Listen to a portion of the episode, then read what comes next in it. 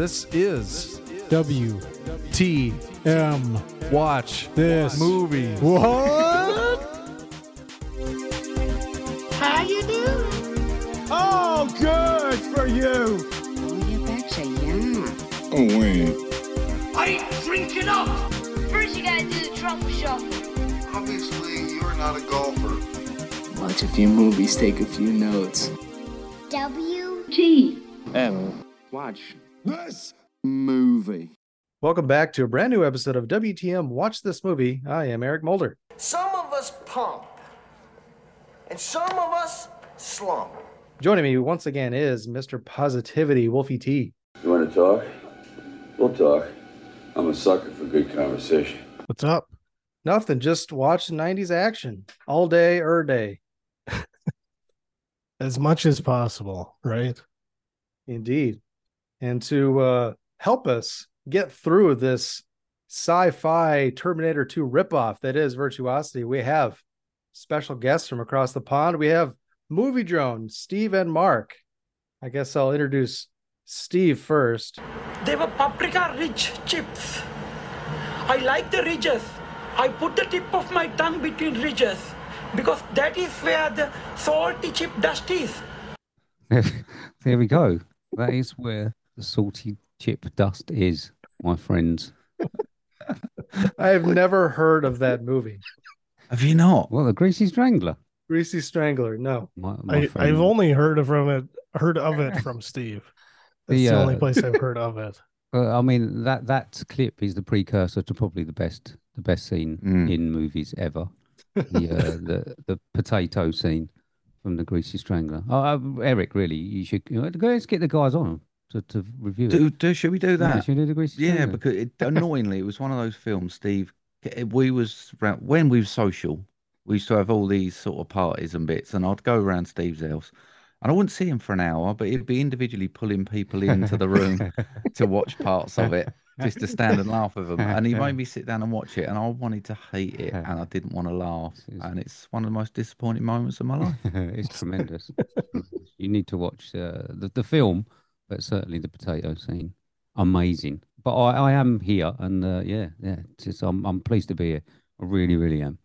Well, thanks for coming back. That other voice you hear is none other than Marc. We don't need you, and it kills you to think that Janet loves me. But guess what? I love her. And you were right about one thing, though, Dad.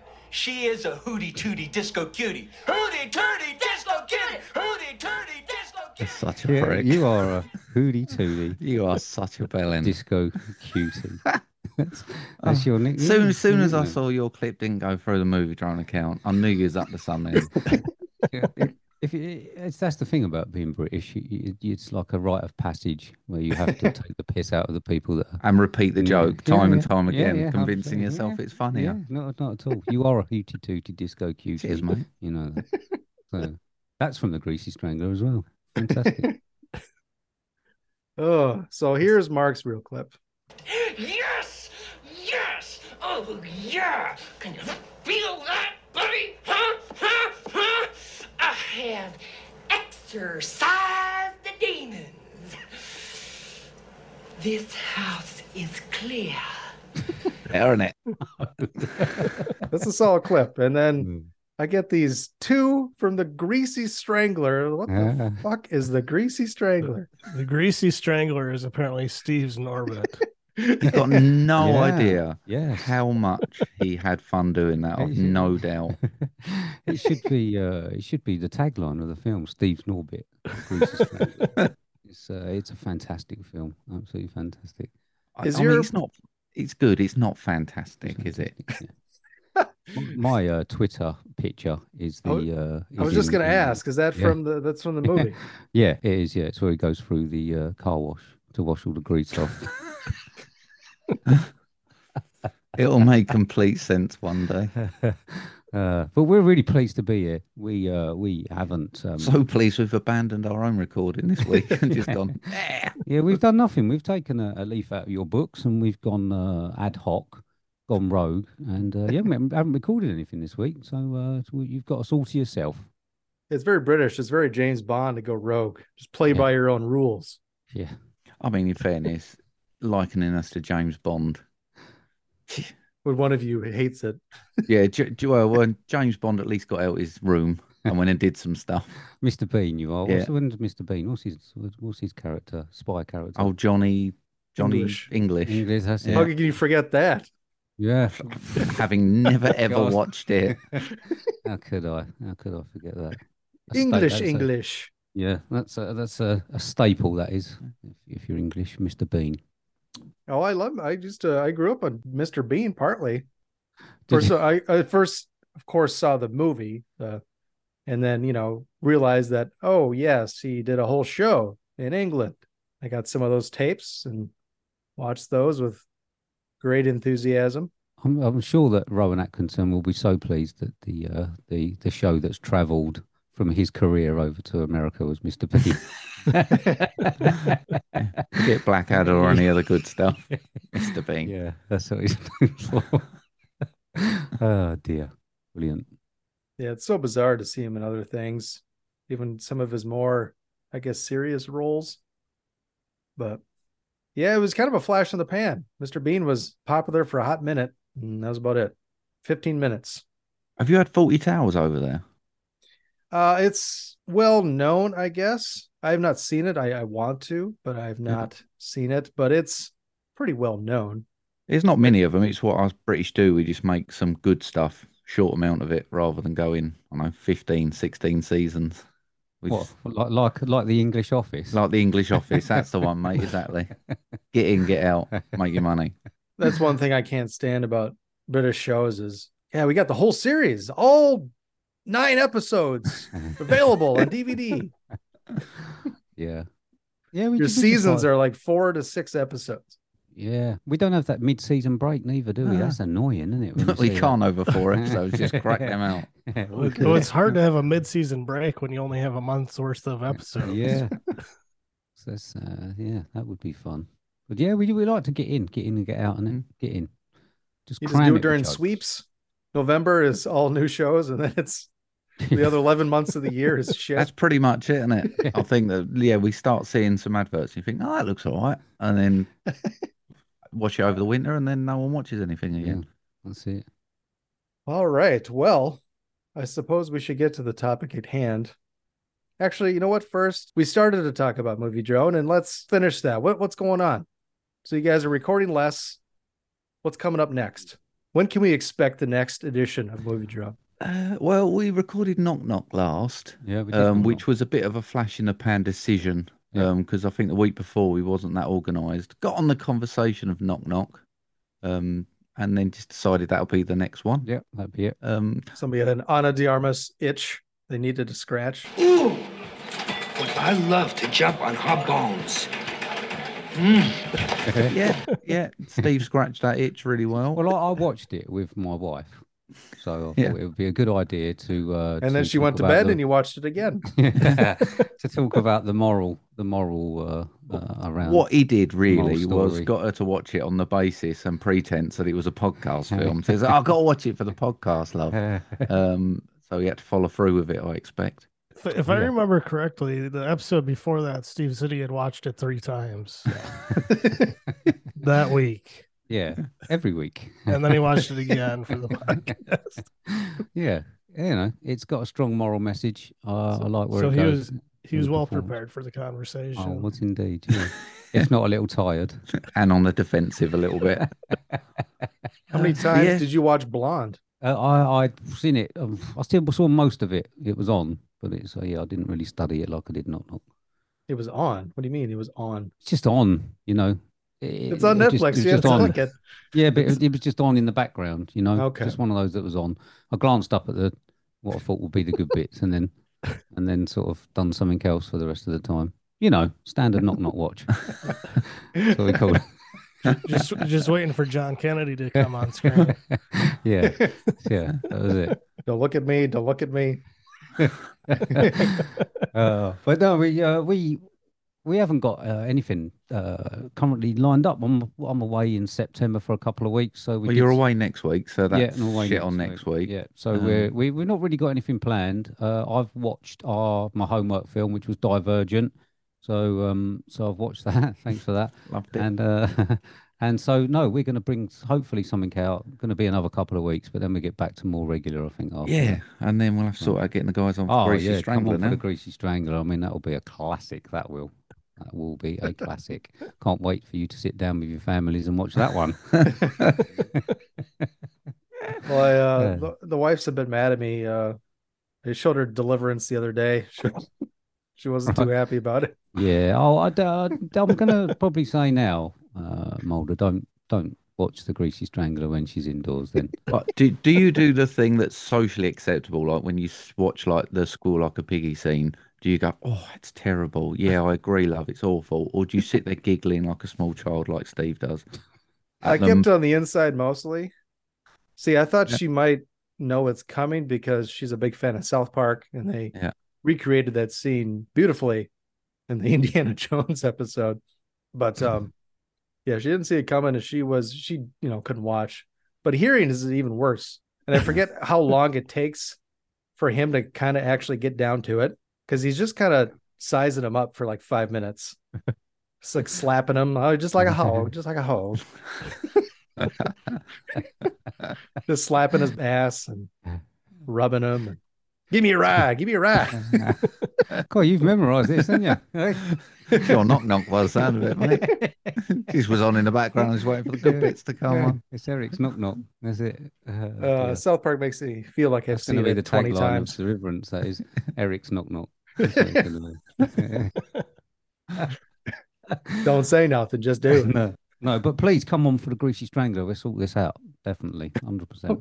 Okay, I'm And that- intrigued. that's one episode we've got. That's one booked then. episode we got booked. Yeah. Yeah. Um, Other than that, we we we I mean we was five last month, Mhm. and we had until what four and three quarters done an episode religiously every week, even through lockdown. Yeah.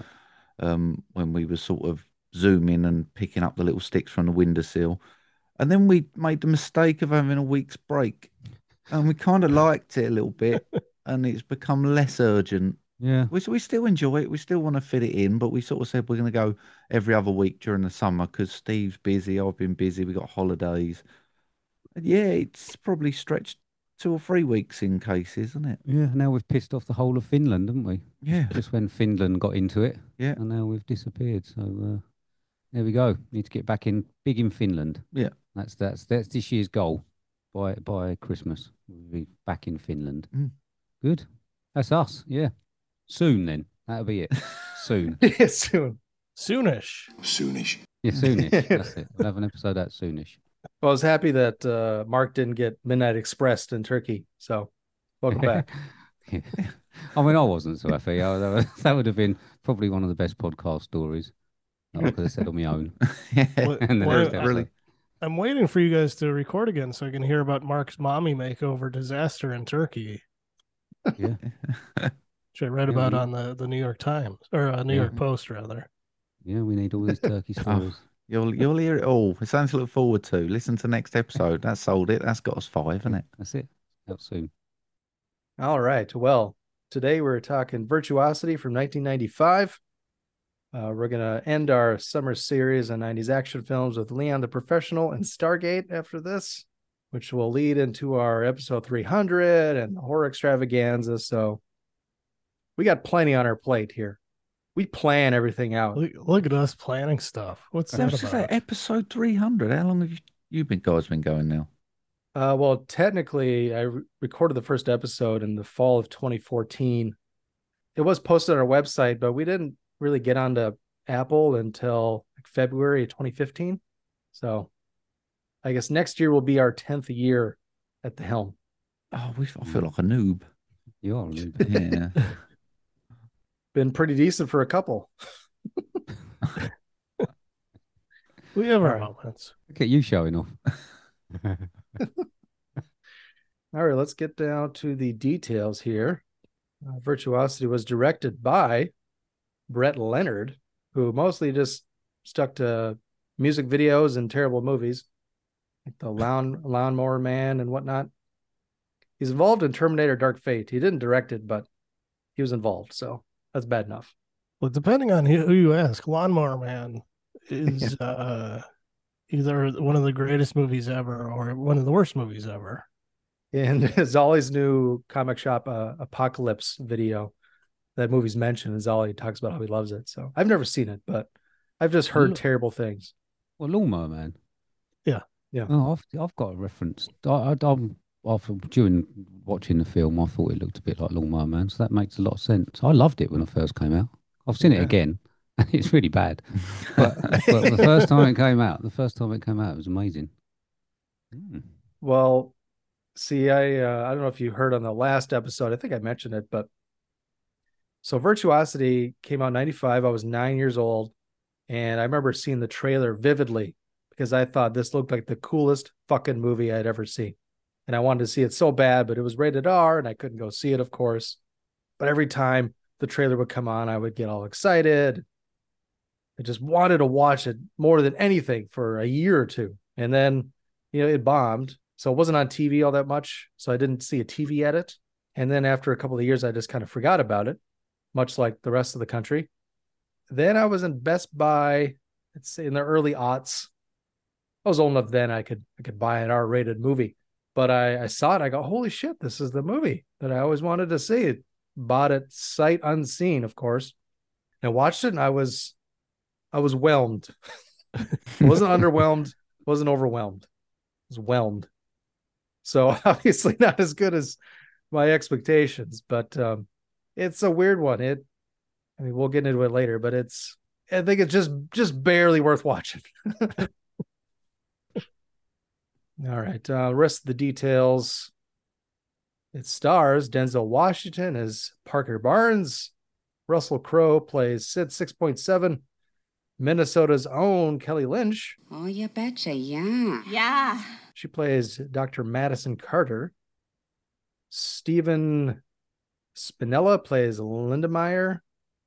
He's the programmer dude. William Forsythe plays William Cochran. Anybody seen Richie? Anybody seen Richie? Huh? I'm gonna keep coming back until somebody remembers seeing Richie. He didn't say that in this movie. I was He does not. Well, his name's not Richie in here. there's there's no Richie characters. Uh, Louise Fletcher plays Elizabeth Deane. Now, before I finish the cast list, it, it bears pointing out. Could you guys, before seeing this, could you even fathom an action film with so many Oscar winners? We have four Oscars in here between three people, acting Oscars. Um, prior to the film. Well, Louise Fletcher won in 75 for One Flew Over the Cuckoo's Nest. Uh-huh. Denzel had already won Best Supporting for Glory in 89. Mm. Yeah. Russell Crowe was only a few years away. He was nominated three years in a row from 99, 2000, 2001. Insider Gladiator, Beautiful Mind. He won for The Gladiator or just Gladiator. And then Denzel won again for Training Day 02, I think. So, yeah. I mean, I'd I'd never even heard of the film when you sent it through. Um, and then I decided I was going to go into it blind, and I only knew Denzel was in it. That was as much information as I had, just because he was on the little cover thing when I rented it from Amazon. So everyone was a surprise for me. what's uh, what's the Brits' opinion of Russell Crowe? You guys big fans of him or no? Well, it, it depends whether you're Loved him in Les Mis. Of course you did. Depends whether you're talking like uh, I. I- I think that this film sort of was on the cusp of Psycho Crowe, wasn't it? You know, I like Psycho Crowe. I like him in some of the, the new stuff that he's done. Psycho, um, when he when he sort of off his head a bit. What was that recent? one? Unhinged. Unhinged. Yeah, I like that. Um, and it, yeah, it just seemed to be on the on the on the point of him having a paunch belly and Yeah. being a bit psychopathic. Um, yeah, so once the scales are tipped, I did. Yeah, there's some things I hate him in. Les Mis, for one. He's good in that until he sings. Right. He's got the stature, and he he looks good. Um, but yeah, Yeah. he he, he wasn't strong in it as much as I want to defend him. But yeah, generally I really like him. Yeah. Um, he actually seems like a decent bloke as well. I don't think he is. No, No, I don't think so. Uh, you know, fairly good. I mean. I've never Wait. met him. Well, he's got like ten kids now. I think he's mellowed out a little bit. Has he? Oh, that's good. Maybe it's the food. Also, he's like 60 and weighs 350 pounds. He does, yeah. Maybe it's the loose fitting clothing that he wears. It's like it's like mellowed him out a little bit. I- There's I nothing think- tight there. There's nothing tight on him anymore. I think nowadays he won't accept a role unless he can do an Italian accent. I mean, the Pope's Exorcist was was terrible. That's one of the worst films I've ever seen. Yeah, No, it was great. was it? It was great. Okay. He was great in it. Was he? Was he? Was he? He was. There's no Tom Hanks, mate. You know that. he would have been better. yeah. But the the trailer came out for Kraven the Hunter, and there there's a voiceover that sounds just like the Pope's Exorcist. And I was gonna make a joke about how it sounds like the Pope's Exorcist, and then the next scene you see that it's actually Russell Crowe doing the exact same voice. I mean, in, in fairness, I loved his character in the Pope's Exorcist. That was the the positive out for me. A Yorkshire demon, not quite. Oh dear. The CGI was worse in that than this. Oh, Yeah, it, was, it was really bad. Really bad. Did you ever see Romper Stomper? Yes. It's that's not as good as I remember. I- I watched it, it was good. I remember we I remember watching that when I was I think that's quite quite old. That's more my era, I think, isn't it? Mm. When It I was was like growing. 92. It was like three years before Virtuosity. Yeah, so I think um so yeah, so it's a little bit sort of on the cusp. I was probably some sort of skinhead or something then anyway. times have changed, mate. Yeah. it's got some full circle, Marc, full circle. Um, you're you're you're about where I am when I was like sixteen to to twenty with the long I never and that. shaving mine off, Yeah. mate. But uh, but no, yeah, Romp Stomper was good. I don't think it holds up to be honest, as as, as violent as I remember it being. But uh, no, still good. I liked it. I watched it for the first time a few months ago. I thought it was good. I thought Russell Crowe was good in it. Yeah, But he was just at the start of his career then. Yeah. So he's he's probably kind of playing himself anyways. yeah. Maybe you can clear up a misconception I have, or maybe Americans in general have. Would you say that Brits are feel more closely connected to Aussies, especially in compared to Americans? Because you both talk funny, and you know Americans are normal. But Yeah. I, I Oh yeah, Americans. Not every time I read the news at the moment, I open my news up and I read it, and I just think Americans are so normal. I mean, it's You're reading about difficult, isn't it? Florida. I think we have a don't we have an element of um of of sort of like guilt and regret for I obviously don't. I just get the invade- feeling. no- invading all the countries. I get the stuff. feeling no one likes us. That's Well, where I am. We didn't invade Australia, did we? We we sent we sent the convicts there and created No. the- Australia. Yeah. But um, penal but, uh, yeah. colony. Seems Yeah, like you just it, went yeah. there and then just kind of left. There's a film to be made out of that, isn't there? So uh, a big wall around it, futuristic, futuristic penal They already have a, a movie called Australia. What more do you need? Less Hugh Jackman, uh, but um, is he in it? I don't know. Um, yeah, I think so. Yes, I think so. and Nicole Kidman. Yeah, surely, yeah, less of her as well. Yeah. It's not have her in it. But um, yeah, I, I don't know. Do we feel a lot of us go there, didn't they? Yeah, well, I- I'll say I just get the feeling not a lot of nations actually like the British. No. Um, I, d- I mean, I get why, but I didn't do nothing. You know. It's like- Yeah, but nobody hates you as much as America. At least No. that's what Americans I, I will, prefer will lead you to believe. I prefer America. I recognise some of these, uh, some of the places in this in uh, Virtuosity from when I visited Hmm. uh, Los Angeles, um, and I prefer America. I don't think I'd go to Australia, but um, you know, I don't know. But like that's why I, kind of asked, like, what do you guys? You guys big fans of Russell Crowe? It's almost like you know, obviously you're different and rivals in sports and things like that. And I think we, we like a man who, who's happy to let himself go. I think being uh, being British, I think we're what are we probably number two on the obesity list of the world, maybe after our dear friends across the pond. But Yeah. you know, we're we're pleased. It's a man who, who's happy to let himself go. He's mellowed out. You know, he's Yeah. uh, he does what he wants. Um, there was a time when he was a bit of a twat, wasn't there? So I think we can all relate to that. Yeah, I mean, I wouldn't, I wouldn't say I'm a massive. He's he's not one of these blokes. I mean, Denzel will win it for me. If I see Denzel in a film, generally I'll want to watch it. Russell Crowe, not so much his older films, but I think as he is getting through now, if I see him, I do want to watch it. I don't think he's quite got superstar status here. No. okay, because it, it just kind of seems like almost Australia is kind of like the I don't know Florida of England, if that makes sense. That's where all of our teenagers go for a gap Um, year. I mean, that's that's sort of taking the uh the, that away from Skegness, isn't it, mate? You know what I mean?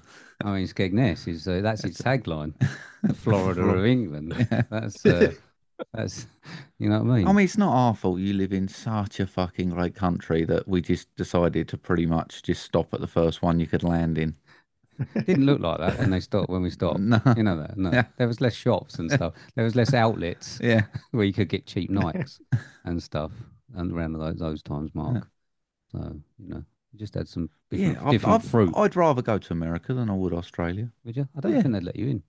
Or America. Yeah. Yeah, I've not got a criminal record Have you not? just yet. Mm, I okay. think I'd be all right. See what happens with the turkey when pork comes back. But yeah, no, no, we prefer no, we prefer American actors, if I'm honest. oh, really? Okay, good to know. After the British ones, obviously. Yeah, the good ones. Yeah, after the Yeah. good ones, after Yeah. the proper actors, Yeah. yeah. then we'll go for the the American actors. Yeah. Well, the joke's on you because all the American roles are played by Australian actors. It used to be the Brits, and all they do is speak with a gravelly voice, and they think it's American. yeah. So you Brits are all on your high horse all the time about Americans can't do British accents. We have 200 dialects and couldn't possibly conceive doing a, a good job at portraying such a dialect. But then it's Christian Bale's Batman talks like this. And Andrew Lincoln is a man from Virginia and he talks like this. And Liam Neeson talks like this. I know he's not British, but close enough. Liam Neeson doesn't even try an accent, but um, I mean, that man does what he fucking wants, mate. You know what I mean? You know, you, I mean, you can't say anything to him, can you? No. you've seen the a heckle. trailer for his What new movie. He's got an action movie coming out where he doesn't get out of the car, I mean, I really don't want to anymore. No. No. which is probably good because the last like four Liam Neeson movies I, I watched felt like it was like uh, elder abuse snuff films. yeah. I think, I think, yeah, I think he's he's he's done. I, I think when someone like that's putting films on Amazon that you've literally never heard of, and you think, "Oh, I missed that one," and you realise it's a brand new release, and they're not even trying to sell it. Yeah. That, that that's what normally comes up with Sky exclusives. He, us. he lost me in Widows, if I'm honest. Watching The that, kiss. oh, the kiss, I, I've never forgot that. It was the worst part. That's where he got. That's how he got that gravelly voice. mate. It's the worst part of my life ever. Sitting there watching that. Eating that woman. That's what's interfered with his throat. He, Filth. he had like four theatrical releases in the last two years around Mm. here. Yeah. I think they skip us now. We we get nothing, do we? No. Even the British film. This is the thing that this is the one that pisses me off. Is even the British films you get first. I ain't right, Well, James Bond, you guys always get first.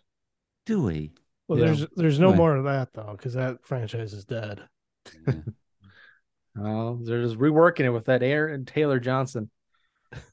Speaking of Bond, that's another reason I feel like Australia is more closely connected with England because you had Lazenby played Bond. Never been an American to play Bond, nor should there be. I don't think an American should play him. Um, if they learnt an accent, they could have a go, couldn't they? Yeah. I think um I think the the questions uh, is certainly a, a, good question. It's just just directed to two people who don't really like anybody, isn't it? yeah. Uh, I don't think we're gonna. we're gonna it's just- we don't really care Yeah, for anyone. It's, it's it's everything's fine. It'll probably all be all right. Doesn't matter where you're from. We'll ignore you. Doesn't matter. if you're in a queue, I'm not talking to you. No matter how good your story is, no matter how good your country is, Yeah. no matter how much your fruits were different or I, whatever. I I'm think that's talking to probably the one you'd have to go down south in America, wouldn't you, to make sure there's not a lot of people. Whereas Australia, you could just, as long as you stay away from the coast, you ain't seeing no one. No, I'm not going down south in No. America. No, You're not. no. You kind of got to go to the the center, Central America. Yeah, oh, I well, wanna eat some Central the. United States, not Central America. But yeah.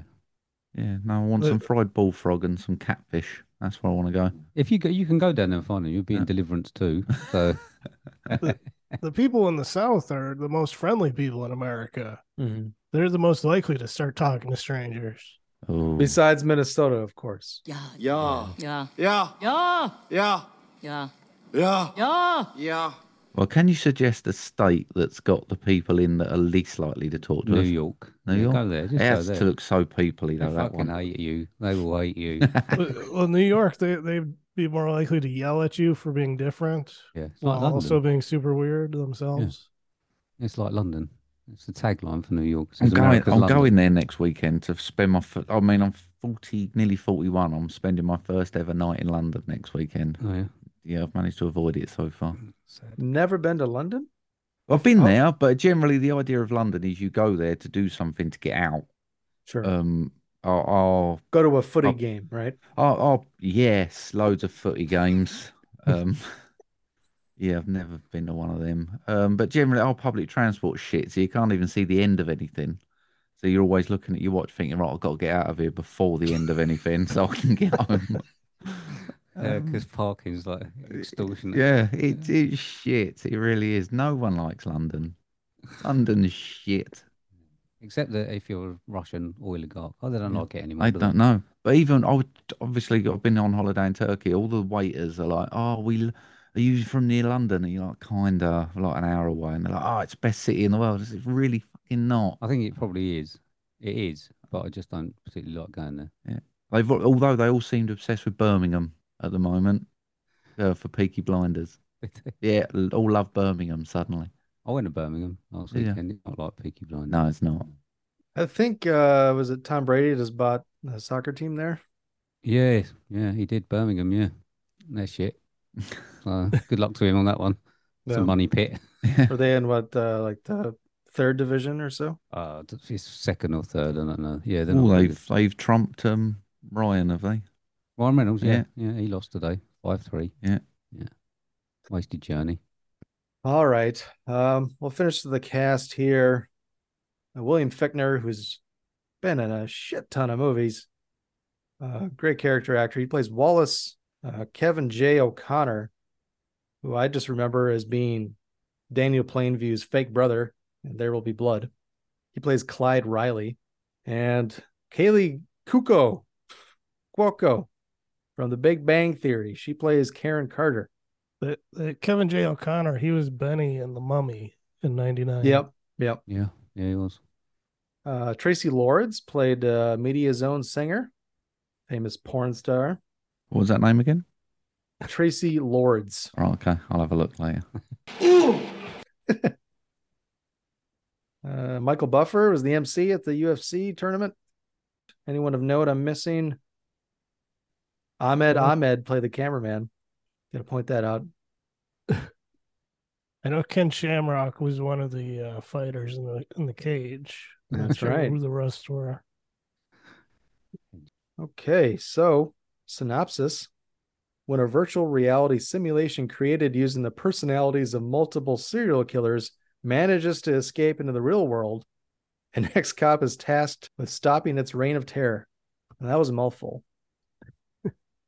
So we start with a simulation where the cops look suspiciously like the cops from Demolition Man, I feel like. I feel like this movie rips off a lot of movies besides Terminator 2, which is mostly Terminator 2, but Well, to be fair, The Matrix ripped it off later with everybody kind of looking at uh, the same way in the uh, simulation. right. Yeah, so t- t- what was it? Terminator, Demolition Man, Total Recall, saw a bit of that in there as well. Yep. Yeah, all from around. Yeah, It was weird What we're that it, saying is not completely original. not really. No. now they don't really say it's in the. Do they give a year? Oh, I looked this up because I couldn't place it. Apparently, it's only set in 1995. Yeah, the the Oh, clothes, no, the hang on. clothes, the clothes place it in Um, 1995. not- and the vehicles. Yeah. well, the Um, I wrote- UFC is UFC X, so it would have been the tenth UFC. So that that fits 1995. How many of those did they have a year? That time, like two or three. They Okay. started in um, 93, I think. So I noticed they had multiple fights going on at the same time in the ring or in the octagon, I should say. Yeah, they, they really were leaning into the blood sport aspect of the, the UFC in this movie. There's a, there's a fantastic story around the first one. If you ever get a chance to watch the, uh, I think there's a documentary about the first one. It's insane, Really? absolutely insane. Yeah, Yeah, sorry, I misread that. It was set in 1999. was it? Yeah, Yeah, because I was I couldn't really place it because I was thinking it looks a bit futuristic, but they've not put a lot of effort into it. Yeah. Um, um, but yeah, it was actually only four years in front of the current date. Well, the good thing is, without like sort of like the, the internet and stuff like that, that most English people thought that the uh, the police force in America were now wearing their u- uniforms.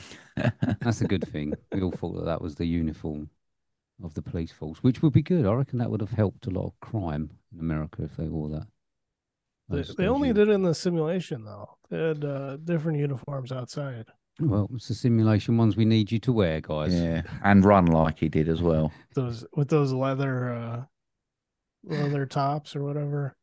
Yeah, almost like eight bit running, wasn't it? Where he runs side, runs side. I thought that was amazing. Yeah. There was a lot about Denzel that was different, wasn't there? Yeah.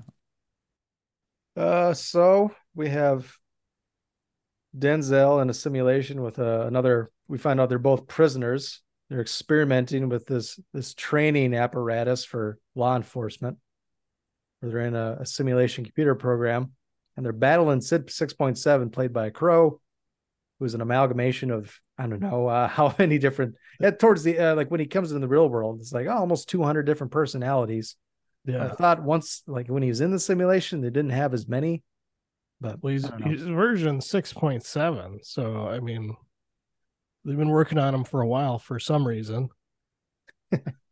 They should have run like a cereal box um, competition to get your name in a, in amongst that serial killer list. You know, so you just flick up. That'd be a good one.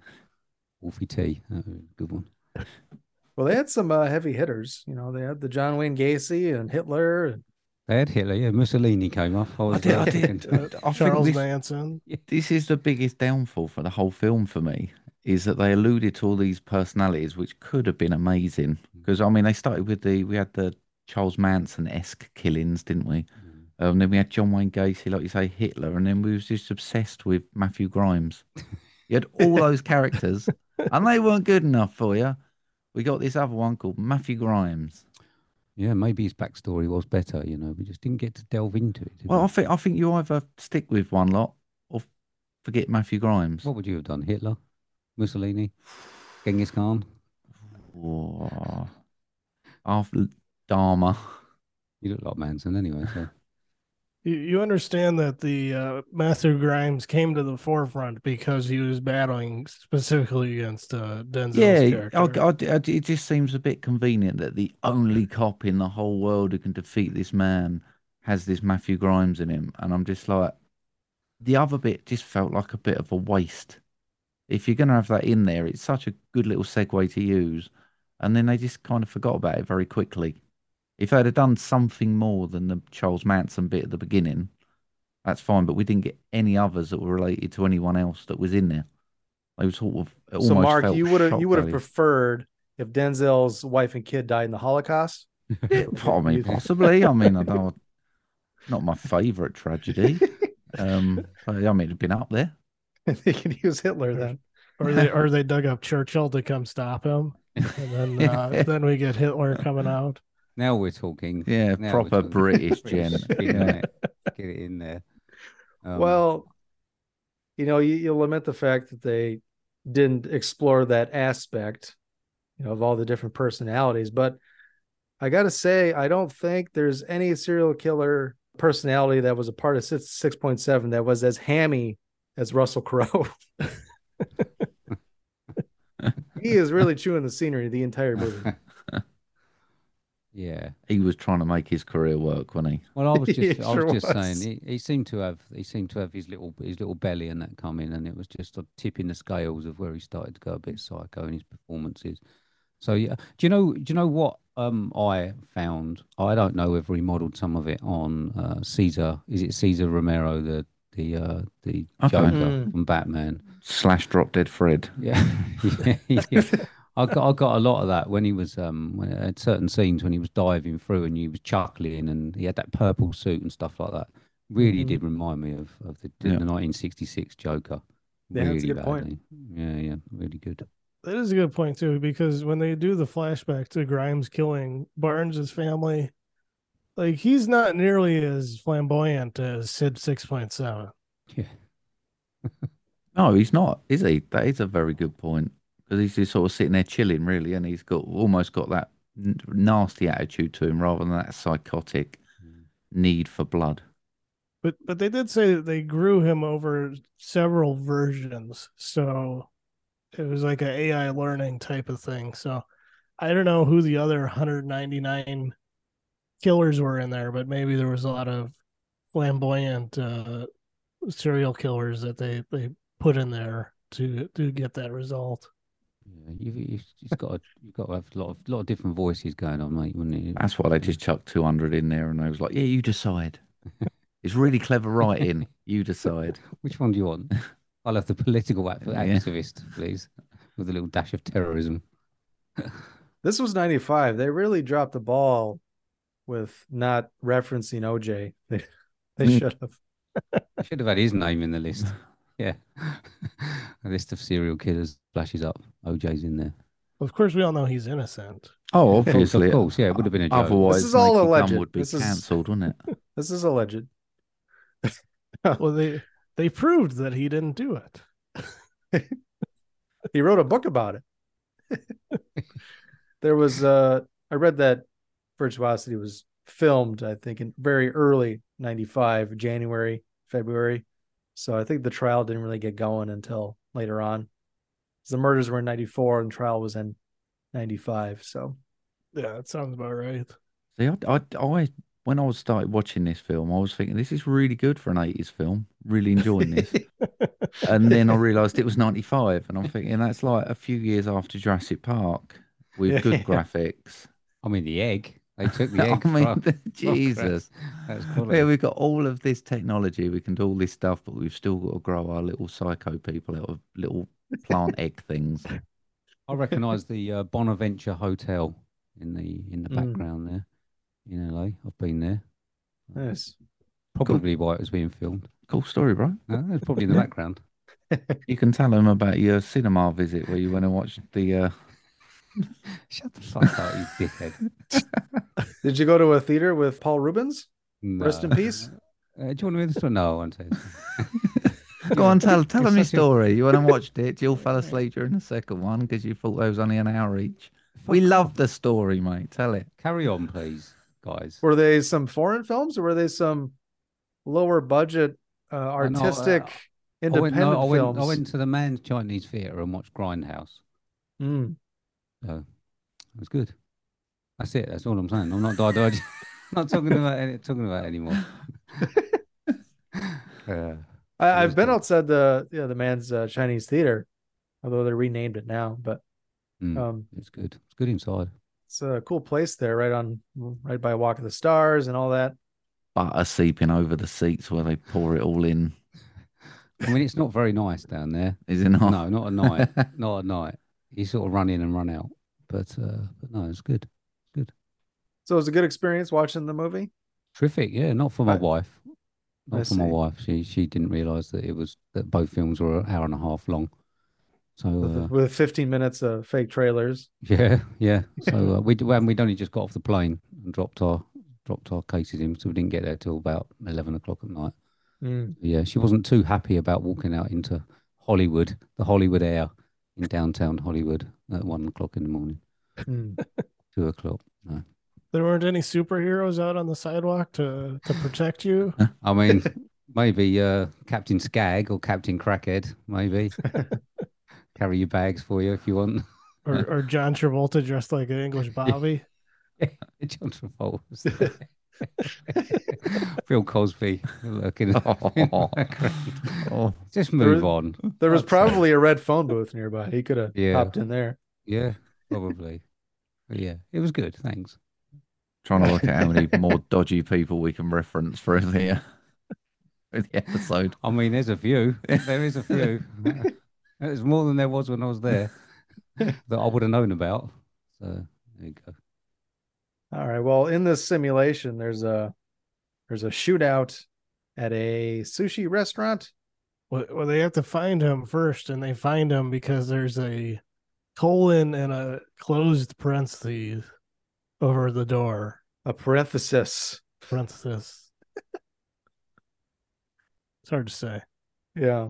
And, and later, Denzel explains that that's a smiley face that used people used to use to sign off emails. For, Yeah. for those who don't know. I mean, it's, it's pretty hilarious that the big revelation is he turns the paper sideways. Look, it's a smiley face. See, I've, I, you, you don't use smiley faces, do you? Sure, Uh, people's I'm jaws not- just dropped in the theater. Oh my god, that's what it is. Consider, I mean, they, considering they was referencing it like it was proper nostalgic old school, and it was only actually set four years in advance. You say about emails. Um, this was what 1995 or whatever. Yeah. and they weren't pre- pre- prevalent there. I didn't have a computer in my house till 1999. Yeah. We didn't have internet at home till yeah 1999 2000. No, it was, it was a new thing that we was using sort of 1999. The internet used to fax stuff before that. There we go. Just about getting polyphonic ringtones by then And then Nokia's. on the Nokia's, putting your own ringtone in. Playing Snake. Yeah. Oh, snake changing the covers on the front of your phone. Oh, What a day to be alive. did you ever have one of those uh, light up covers? Had the batteries did- in them? I I had a I had, Flash? I had a light up aerial on a Sony Ericsson where you unscrewed it and put it in, and when it rang, it flashed. I was the dog's bollocks. An aerial, you mean like a little antenna you pulled out? Uh, yeah, antenna, yeah, yeah, but it would just with a little plastic cap. You replaced it, and when the phone rang, it flashed bright blue. Uh, the the looks people gave me like they wanted to be me. You know that phones used to have antennas, don't you? Oh yeah, I, I, I Yeah, good. recall. My my Good. first cell phone had an antenna that you could pull out. Good. It was a skinny one though. Yeah, I was a bit worried then. I don't think I've ever had one with one of the pull out ones. Have you know? No, Mhm. not that old. Right. Steve had one in a briefcase. My friend had one of the first ones. Yeah? The big battery you had to carry around. Did yeah, yeah, yeah. The bag phone?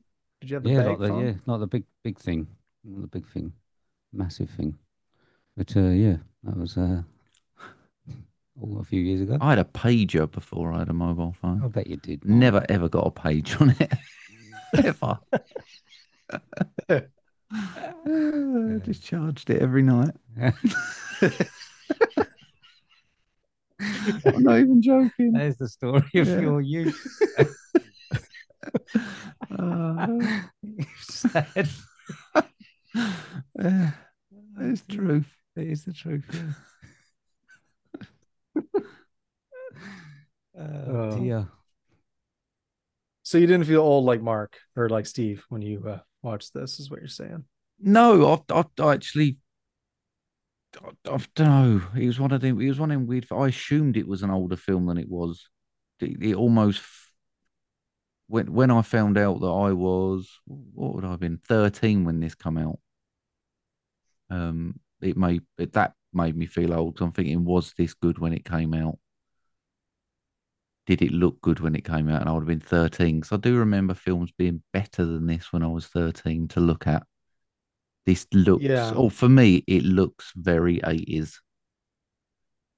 I Yeah. know we had like we we talked Demolition Man, but I get a feeling that that was a bit tongue in cheek, and it had that it was futuristic, so they could get away with it. When you realise Mhm. this was actually based in those times, I was like, shit, this this. I, I assume they sort of filmed it in 1988 and then just released it seven years later. See, it still feels 90s to me, but that doesn't mean it's better. In fact, it's it's worse. I mean, I really en- enjoy the 80s aesthetic, but this is the this is the mid 90s, the digital age. Everyone was starting to use digital, uh, even though they didn't really hear with. The, I'm sure they used film, but you know, with the digital effects, trying to ride T2 and Jurassic Park's coattails and failing miserably. I, I don't think it was that bad. I think like with the VR stuff, they did a good uh made up a good decision by making it like just actual people and not trying to make it like lawnmower man. where it was all actually uh, CGI. I gotta tell you, I was laughing my ass off when Denzel's in the simulation, and so he's hooked up to that machine, and he's just like trying to, he's running, so he's just sprinting in the air in place. Looks so stupid. But he's he's come around like it's come around again though, isn't it? I mean, we've got VR now, and people do go on those things to make them look like they're running. It's come Sure. full circle. I think. I think they do look a little bit better now, don't they? But you know, it's uh, it's the same. It's the same circle, isn't it? Yeah, I've just checked. Thirty million budget, half half the budget of Jurassic Park. Right. So I don't know whether that's good for thirty million in nineteen ninety five. Still a lot of dollar, isn't it? A few watermelons. Yeah. We, we looked at the cast list though. I mean, they must have paid a lot of money to the cast. Yeah. Mhm. and they would have Do needed. you think? Do you think they would have all demanded large wages then? Do you think they got them on the rise? No, I think they would have cost quite a bit. Do you think? I'm sure the- Fletcher was cheap. It was about half and He's half. great though, isn't he? He is brilliant. Who? William Fletcher. Oh, Or Finch. Fichtner? I was talking about Finch- Lu- uh, Louis Uh, Fletcher. Louise Fletcher. Well, I don't want to break up the meeting or nothing, but she's something of a cunt, ain't she, Doc? Nurse Nurse Ratched. Ratched. Miss Ratched! Uh, she didn't, you know, she wasn't a very famous or prolific actress. I mean, she obviously won an Oscar and was in a lot of things, but the vast majority of the audience watching this in 95 didn't know who she was, I would say. Well, outside that one role, plus she Yeah. had a small role in this, but uh, Denzel was just starting to do lead roles around this time. Yeah. Russell Crowe was pretty new to the the U.S. scene. Uh, William Forsythe was uh, coming off of uh, Steven Seagal flick, Mhm. although he was in a lot of stuff. He was Yeah. a lot of stuff. So Raising Arizona and Once Upon a Time in America. Did lots of stuff. But yeah, I don't know. It's hard to tell. I'm I'm sure a lot of the special effects cost a lot, but I don't know. It, seemed like they they tried to limit it as much as possible, and they just kind of saved it for like the uh, how do you say it? Like when he was uh, regenerating with the glass and stuff like that is when they they used the CGI the most. But it didn't seem like they used it a ton beyond that. In fairness, what they used, I don't think it looked that bad. It was it, for me. It was more the setting. You reckon? Yeah, I think this when they was doing like the regen bits, I didn't look at them and think they look horrific. Did you not? No, not particularly. It's it's like watching the Lawnmower Man again in, in the in the 2020s. So Yeah, you- I, um, they would have needed at least two ZX Spectrum 48s to do those. To do those. So, Mark, you just hated the LA locations. Yeah, I just that's better. I'm losing my headphones.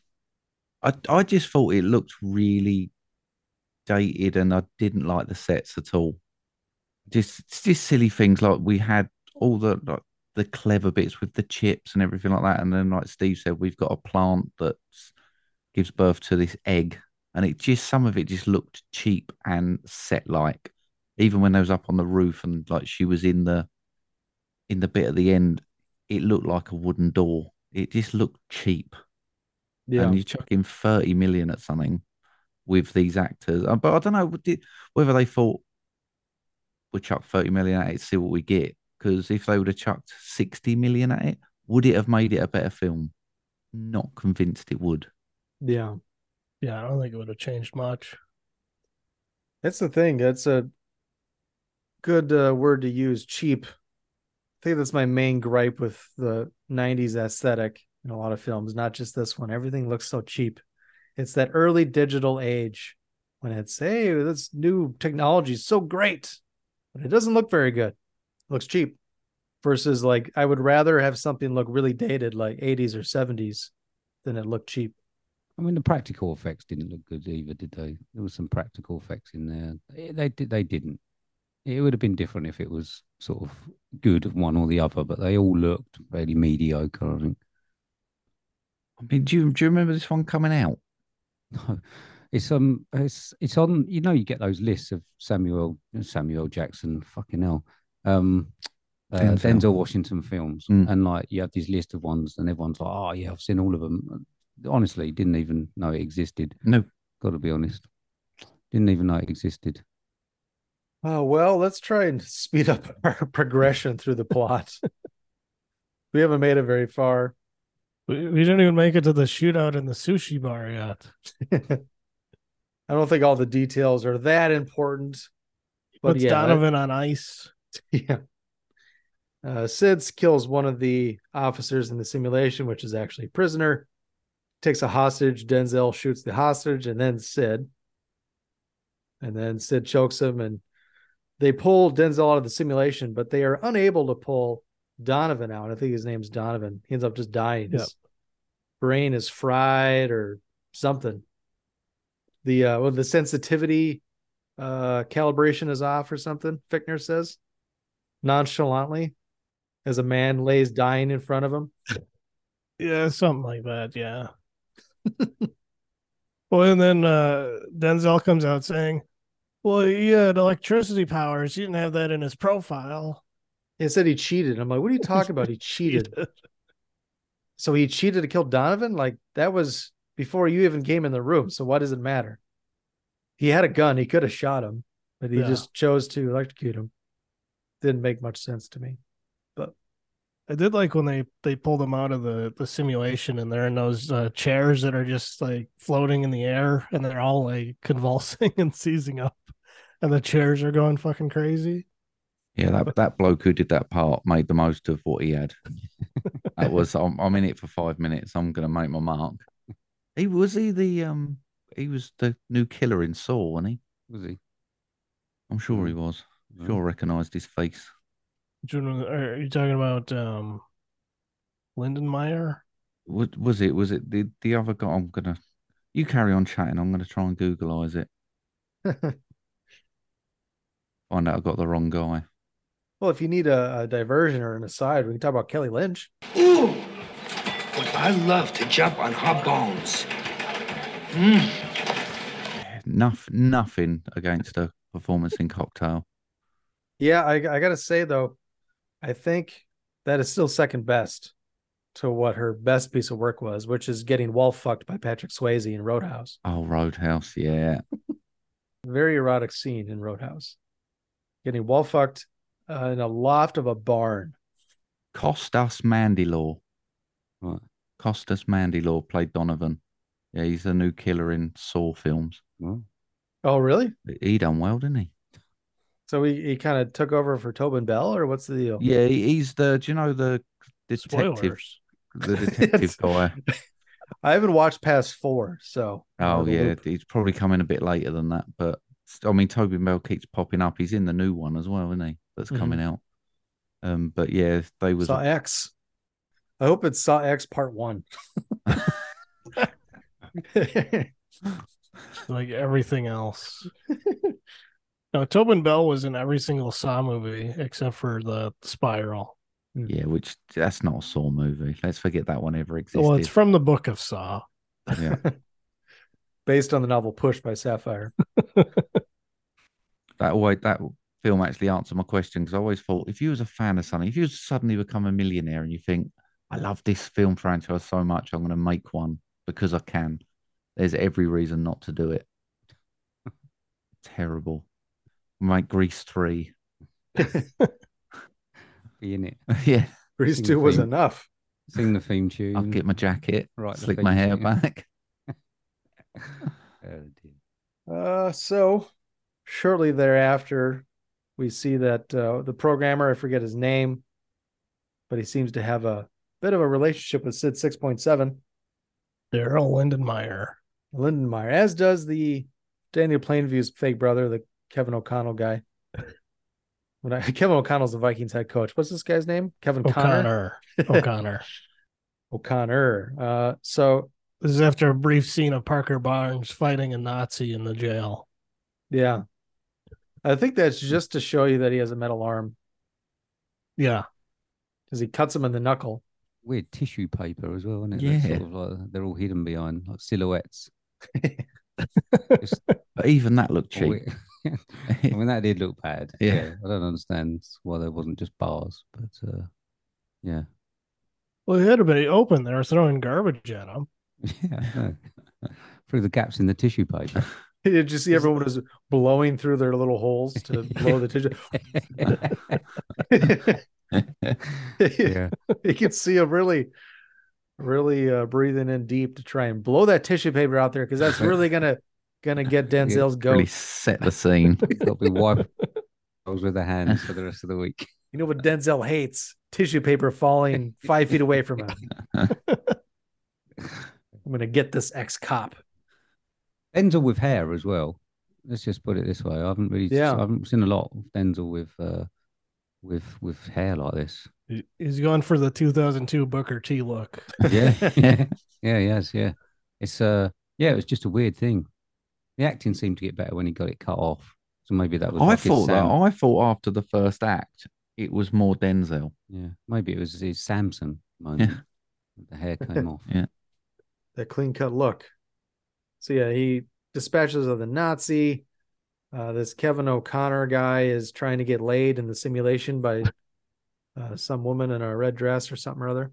Sheila 3.2. He knows. That's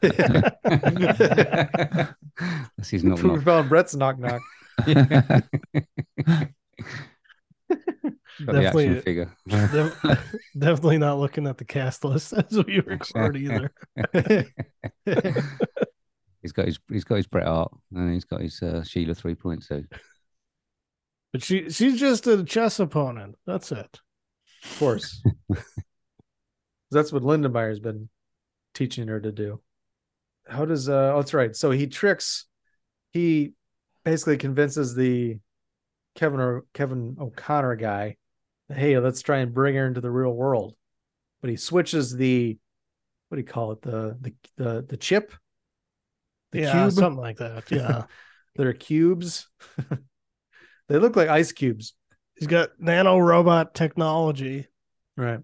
That's that's the go-to now in sci-fi movies. It's anything can be uh, written off with nanotechnology, Mm-hmm. and and this movie was ahead of the curve. Yeah, I like So- the way all they could come up with for the uh, chips was basically a Mega Drive cartridge with a flap on it. Like if he if he didn't load, he takes it out, sort of close it and puts it back in. just like a Nintendo cartridge.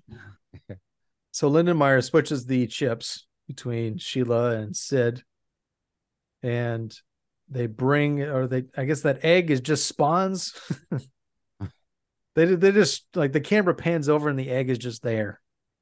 Basically, that's what I it seemed think like. there was a twelve hour countdown, wasn't there? There Was was, it? a twelve hour countdown or something Was it? that started, and then it It was like a 3D back- printer type thing. Yeah, I think, but it panned back to him, and it just like they'd just been sitting there looking at each other for That's 12 right. There, hours. yeah, they were playing chess. And, They were just waiting. This big head. They'd not not walked over to it and Almost noticed like it. a gremlin hatching as well, when it all the lights and a bit of smoke.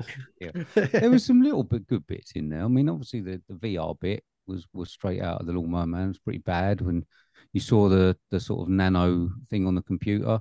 Um, little bits of the snake didn't look too bad when he was sort of cutting the end off. Some of it looked good, some of it looked bad, but you know, the main part of it with the egg was not great, was it? Did you you played your um uh, boobies bum game a lot with Russell Crowe? I take it when he uh, when he came out. Did you? I was, I was, sir. I was just, I did take the missus, I was like, you might get a flash of pipe in a minute. But it didn't happen. No. But you were just continually saying the word ass. yeah, you see Russell Crowe and most of his Russell Crowe-ness. You do not see the package, but disappointingly so. It was a weird, uh, just one weird one when um when he went into the uh when Denzel Washington went into the prison. When the pa- camera was panning up, they must have tucked his bits up because they got quite up high on his legs, and there was nothing hanging down there. There was nothing Yeah. hanging down, and he was they, No. they must have had to have done a done a bit of an up tuck. Not even a shadow, you know. Yeah, not that, not that I noticed a No, lot. I was I gonna know, say- and something that was pointed out. to Someone me was by paying a someone lot of attention. but yeah, Well, it's more so because of Terminator 2. Everything goes back to Terminator 2. You When need Robert Good. I was just gonna say, Steve, you need to throw it in one of them AI things that expands the the screen uh, to give you a, more of a vertical picture. yeah. We'll get the projector out in a little while. We'll put it on there.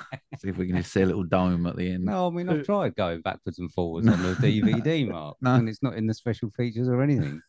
But but but you've seen those compilations where they're like, oh, this movie was shot in like super widescreen. What if we fill it out vertically so it fills the whole screen? Yeah, It sounds like what you need for this movie. yeah. Let's give it a go. He's on it.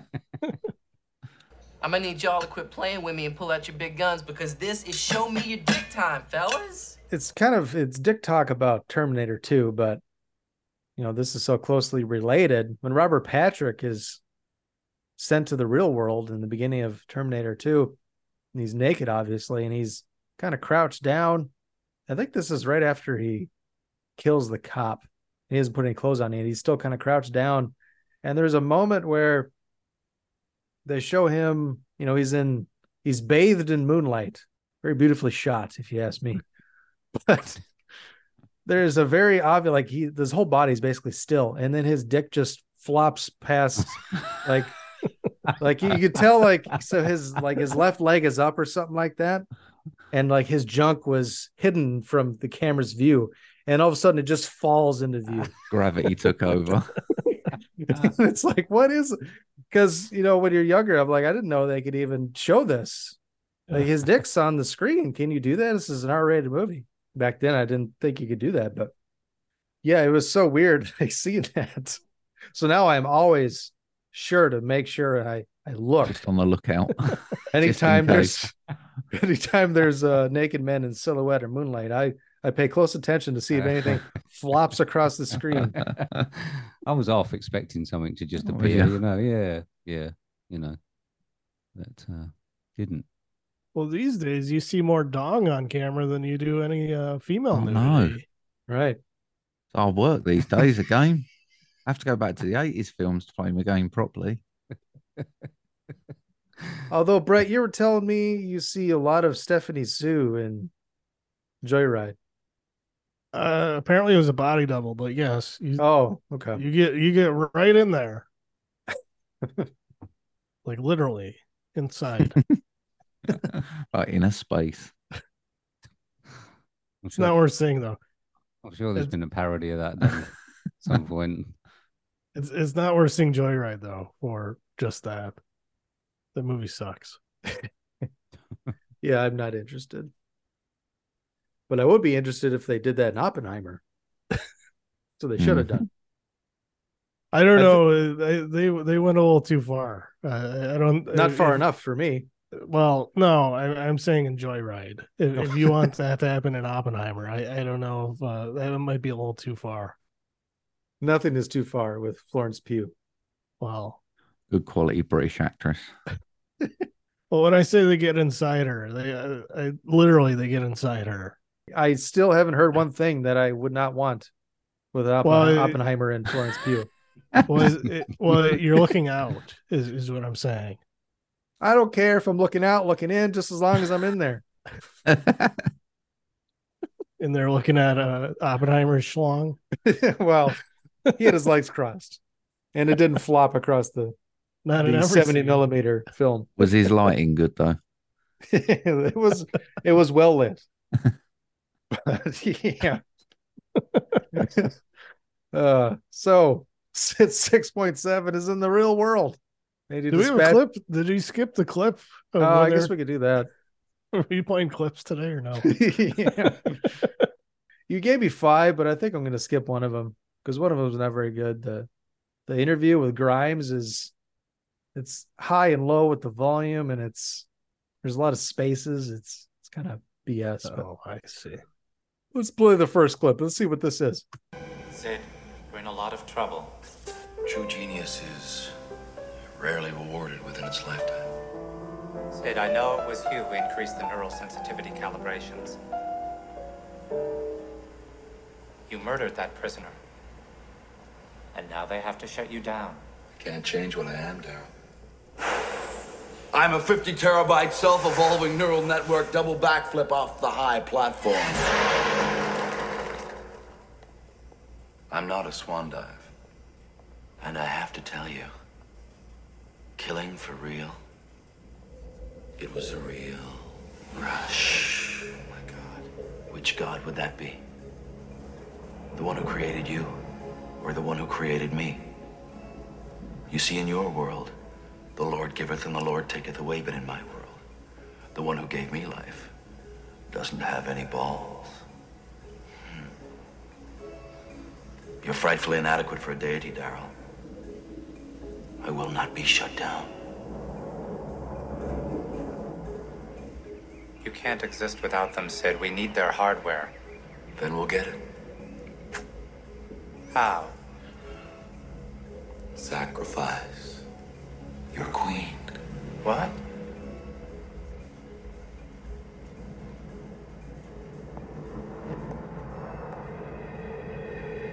Let me tell you a secret.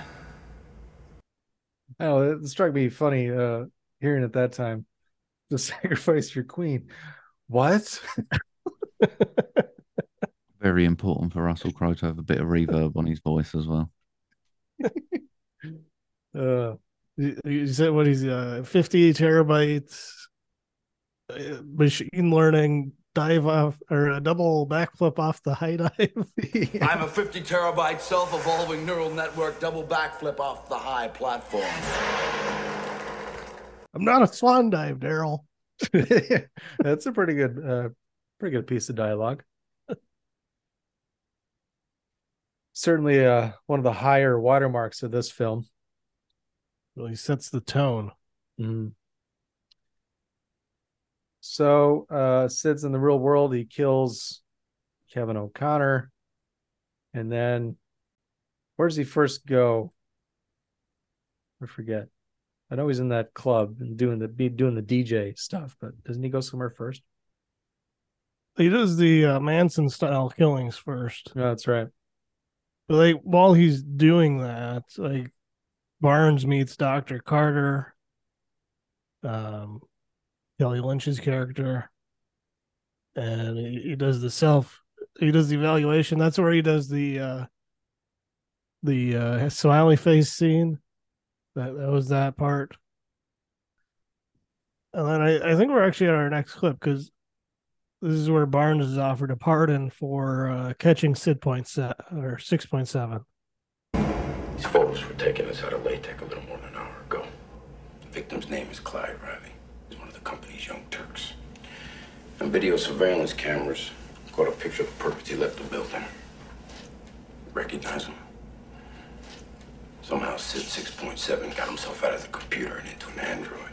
Uh, nanotech synthetic organism, to be precise. Mr. Barnes,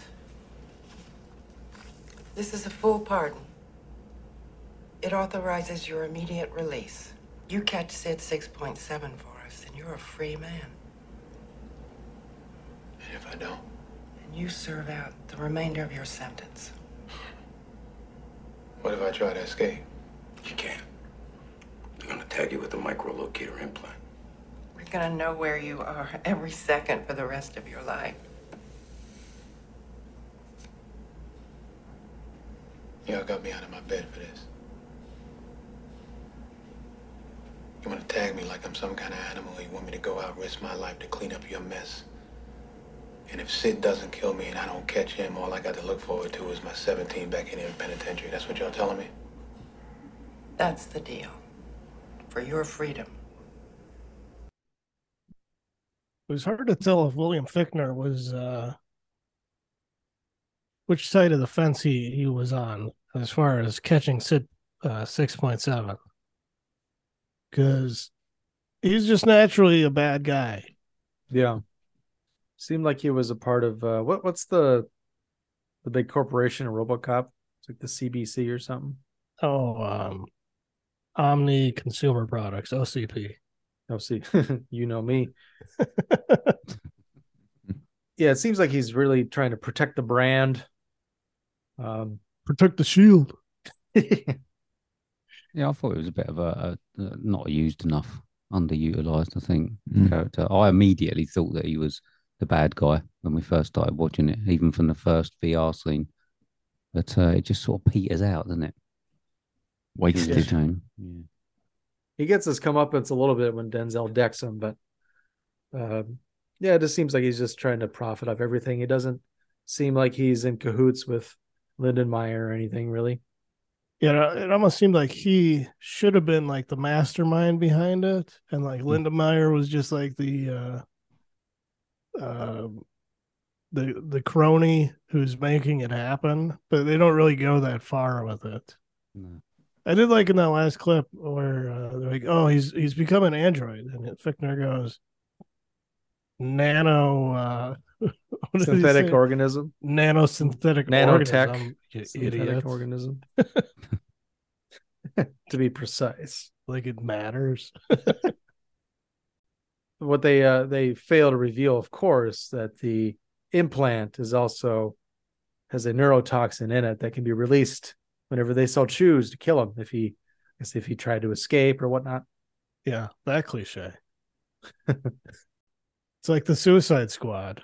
I think it skipped ahead a bit quick for me. Didn't really get any. Oh, I wanted to see. I mean, the Sid two point seven or whatever the, the number was. Um, I forget where we'd gone up to. Six point seven. Six point seven. Sorry. He's um, yeah, he's a. It's like supposed to be a vicious killing machine, but we never. I'd never really got any of that. Well, this was my point with all of the serial killers in. We literally had the Charles Manson one, and then we've moved on. Now we're just obsessed with Matthew Grimes. Yeah, and it's like I've just brought him to the front, and now he's focused on you. He didn't really go on this huge rampage to get much of a reputation, did he? Yeah, I thought that was that did lack. All of a sudden, we're up to a, you can have a pardon to to get hold of him. Yeah, Yeah. Well, We've no, did they ever give a reason why he was the only possible cop who could only possibly catch him? You are our only guy in the world. Without you, we stand no chance. It didn't I even think it was- like they'd tried that much. I think it was because he caught him in the VR world. Okay. He did, and Denzel Of course, he was the only one that tested. it. Denzel also talks about how Sid 6.7 is always wanting to play the game with Denzel because he's his favorite opponent to play against. Right. Kind of a chess analogy, I guess. Maybe that's why they had all that chess talk earlier on. yeah, it just seems like he gets his jollies off fighting against Denzel. I mean, he does. He saves him from the from the two officers that were taking him back to jail. Yep. He likes to play. But uh, what would you think he's what personalities he portraying when he's doing the DJ stuff? I don't know who that is. Cuz it didn't seem like Grimes. Well, yeah, they they they kind of imply that it's Grimes, but once you see Grimes for real, like it's not like him at all. So I I have no idea, and like none of the other serial killers would be that obnoxious or, you know, out in the open with it. It could be Right. Mussolini. Mussolini. That's Yeah, my guess. that'd be going for. Yeah, that's my guess. Is he a popular Yeah, DJ in Europe? no, it's it's probably Steve Aoki, you know, probably someone like him. But uh, yeah, I yeah, it was that that's where I sort of got that that whole scene. I think was more where I saw the 1966 Joker. Everything from the, the, the when he started that scene, obviously not so much the DJing, but his mannerisms in there and the way that he got the purple suit. I know that he had one on earlier, but and then when he was running away from Denzel after Denzel sort of shot him through there, that was just for me. That was 1966 Batman. Excuse you, it's a hundred and fifty dollar purple suit. yeah, yeah. I mean, if he you're was- going to date the film, that's how you date it. And it is the clothes, the, fi- the the the baggy suits and stuff. Even ninety five, that was cheap. He must Yeah. have got it at the men's warehouse. yeah, Probably On got two for one fifty. all of them double breasted. I remember my first suit was double breasted. You know, the one that you. I assume it was attached a. around. I assume it was a child's one. I'm not so sure, no. But uh, Still not convinced you'd fill an adult's one. but um, yeah, double breasted. Baby Gap suit. Yeah, it was. Uh, yeah, that's that's and the big the big baggy trousers. I Oh, wear- I can only work. imagine. I used to wear them to work. I can only imagine. Currys. Yeah. When you were selling people dodgy technology. Yeah. Fucking hell. Uh, before computers. though. Yeah. Just real quick. Hmm. Well, I, thi- I think the important question is: Do you think it's important for a first baseman to be left-handed? The Brits know everything about baseball. They love it. Oh, well, I've, well, I've watched baseball a lot of the time now. Do you? Yeah, I was wa- I was Oh, watching some couple of nights ago. Yeah, I did. I I've got right into NBA TV at the Yeah, moment. I've got access to uh, the the Yes channel. Is it the Yankees? MBA. What the hell is NBA? And NBA TV. Um, when I was in Turkey, it was the only channel that was in British or English So- language. so I was they, watching. wa- they show baseball on NBA TV. No, no, that was Turkey? basket. Just American sports in general. I think Mm. that's the one. That's the one thing you win at. I think your sports are so much better than ours. Ours are shit. Most of ours are like twelve men standing in a sunny field, like flicking a ball around, and they stop for lunch. What sport stops for lunch? These boys, these boys have got pickleball now, isn't it? Is that not That's a- big? Is that where you throw bean bags? Is that what that is? Is it? I think so. Something like that. I Maybe thought- bean bags we Yeah. throw. No, They could make- they made a pickleball is sport out of like it. uh, it's like full size uh, table tennis. Oh, is it? And they've got cups. They do that cups thing over there now, don't they? Yeah, I saw one the other day where they have like a little trampoline in the middle, with Yeah. four people. Oh my god, Yeah. I've seen that. and they That and they, the dumbest fucking sport in bounce the the world. the off fu- it, yeah. the uh the uh the commentator is just something else. It's Mm. like a fucking I don't know. It's embarrassing, but you know I'm sure it'll catch on. But yeah, no, American sports are by far the best, and we've got access to them now. So Yeah. So yeah, fuck you. we, we talked about it on an episode with Stu. Uh, we're talking about cricket. You know that some cricket games that I hear that they take days. Oh, mate. And then, then they end in a draw. Then they end in a draw. They stand there, they get a bit of rain, go, nah, that's it, lads, it's a draw. what? It is four or five days. Yeah. Yeah. Yeah, I, I always get confused when I, I never watch cricket, but sometimes I'll see like on the bottom line of ESPN, it'll be like it was seventy five to zero, and then it rained a little bit, so they called it a draw. Like, what do you mean it is a draw? It was seventy five to zero. Someone can bat for like three days. You Yeah. know what I mean? But they can leave every other ball, or they can if if someone bowls six balls, they can leave all six. It's just just leave them. Brett, I don't know what you just said. I, I, I have no idea what's going on because Yeah. it's like this team has seventy five points, the other team has zero points, and it was a draw.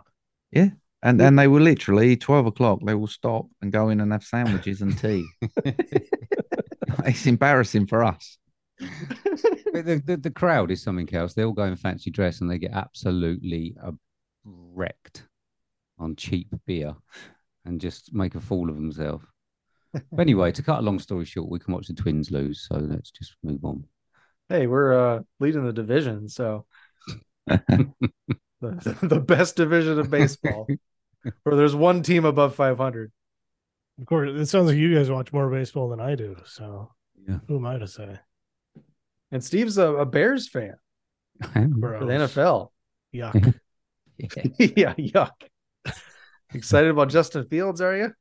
I'm, I'm, oh, and I'm, I've not been excited since William the refrigerator Perry refrigerator bloke. Not been not been happy about it since he left. I met him. Yeah, did you? Yeah. yeah, I met him in St. Cloud. I served him burgers. A lot of burgers. It was like a private uh it was like a minor league baseball team had like a private deck for like companies would buy out to host clients or whatever. And he was like there to make an appearance as like a promotion to get people to go to the park, but he was in that section. So like talked to him a little bit and I was cooking. I was the I guess the caterer, if you will. I was the grill man. I was the representative from the Space Aliens restaurant. You were the fanboy. Yeah, no. I didn't give a shit. He was too large and immobile to do a Super Bowl shuffle. So he even Uh, joked about it. He went up into the mound to talk to the crowd. And he's like, I don't think I'll be doing the Super Bowl shuffle today, but uh yeah. Just there to sign autographs and Beautiful. yeah. Took him about five minutes to get up to the mound, I think. Of course, William Perry is a WWE Hall of Famer. Oh, is he? Yes. Fucking everyone is. Except for me. It, I, I think I saw somewhere on one of our big British um, quiz programs the other day that Abraham Lincoln was as well What? in the Wrestling Hall of Fame. Is he? Yeah, Fuck off, Marc. Google it, mate. Google it. It was on Pointless. Don't need to. We got Brett. Yeah. Is that true, Brett? Can you confirm? Probably not the WWE Hall of Fame, but maybe some other wrestling. AWA or something? He was- I'm gonna. Well, I'm they gonna have like an amateur wrestling Hall of Fame, or I don't know. Hmm. Maybe he was a like an Olympic trialist or something back in the day. Of course, the Olympics didn't have didn't start until what is it early 1900s or late 1800s? When did they start? No, he was he was inducted in 1992 in the National Wrestling Hall of Fame. Yeah. Because I know the obviously the the Romans back in the day wrestled and whatnot, but I learned shit from TV programs. Yeah, and then just spout the wrong information. the Greeks, Wrestling. Greeks and He's in Romans the too, Hall of right? Fame. The Greeks started it, right? Uh, I mean, you're talking to us as though as though we're educated. um, But it- uh, I thought far maybe Brett would chime in. I think it the was Greeks Jake started Roberts it. and um, Jeff Jarrett. Greco Greco Roman wrestling, right? They used to wrestle naked. No. Oh, Marty Jannetty era, mate. Only way to do it. But you say that was the Marty Jannetty era? Yeah, that, that was my era, the Marty Jannetty, Shawn Michaels, the Rockers era. They got a Marty Jannetty Dark Side of the Ring episode coming up next week. Have they? Yeah. yeah. Do you know he once killed a guy and threw him in the Chattahoochee Ridge- River? Really? Yeah. Oh, now you bought the episode yeah, for me. it. Got, Spoiler got, alert. to- got a little too familiar behind uh, the strip club or so. I, I forgot. He was trying to buy drugs off some guy, and the guy made some gay advances on him. So he. It's my childhood hero you're talking about. That sounds like a good episode. I, Yeah. just, I just finished the episode, uh, series four, Is Doink, Doink the Clown. Oh, I love Doink the Clown. Till they brought that stupid little one out. Used to follow him around. Anyway, There- That was on like Doink number four by the time they brought Dink in. Yeah. So at this dance club, uh, he's controlling the, I guess the the music buttons controls, almost like it looked like Flight of the Navigator. Have you guys seen that? Have we seen that? it's in the top 10, easy. To say it's, it's a stay tuned. Uh, That's one of my picks for next uh, movies from our youth. Can't wait. Got it on DVD uh, at a local record store recently. So because it's not on Blu-ray, and I refuse to get Disney Plus, and it might not even be on there. I don't know, but It probably isn't. Yeah, it looks like it, it looked like the controls in Flight of the Navigator. He's just kind of wax on, wax off, just like Steve during Knock Knock. Only the first time I watch it. But uh, uh, Parker Barnes shows up, shoots at six point seven about thirty times. He escapes. Without reloading. He's got quite the clip. Well, it's in the future, Brett. It's four year, four years in the future. It's like one of them uh, magazines that uh, Joe Biden wants to ban that don't actually exist. Those 300 rounds. What? Yeah, they're selling them out of trucks on the street in Philadelphia, places I've been and know well. They're selling guns, automatic weapons. The streets of Philadelphia. Corn Pop, he was a bad dude. Not to be trifled with. That's our president. he falls down a lot. We just have one clown after the other over here. Oh, I mean, we're coming off the back of Boris Johnson, mate. Don't worry about it. I liked Boris Johnson. I'm sure you did. I did. It was funny. So yeah, uh, Siddick escapes. There's a uh, car chase, and that leads to our next clip because uh, Sid steals a, a cop car. So he's mocking them, instigating Parker Barnes over the radio. Inmate Barnes interrupting my composition. It's him. That's okay. I got another little tune for all my friends out there in Crime Buster Land. The Symphony of Collision!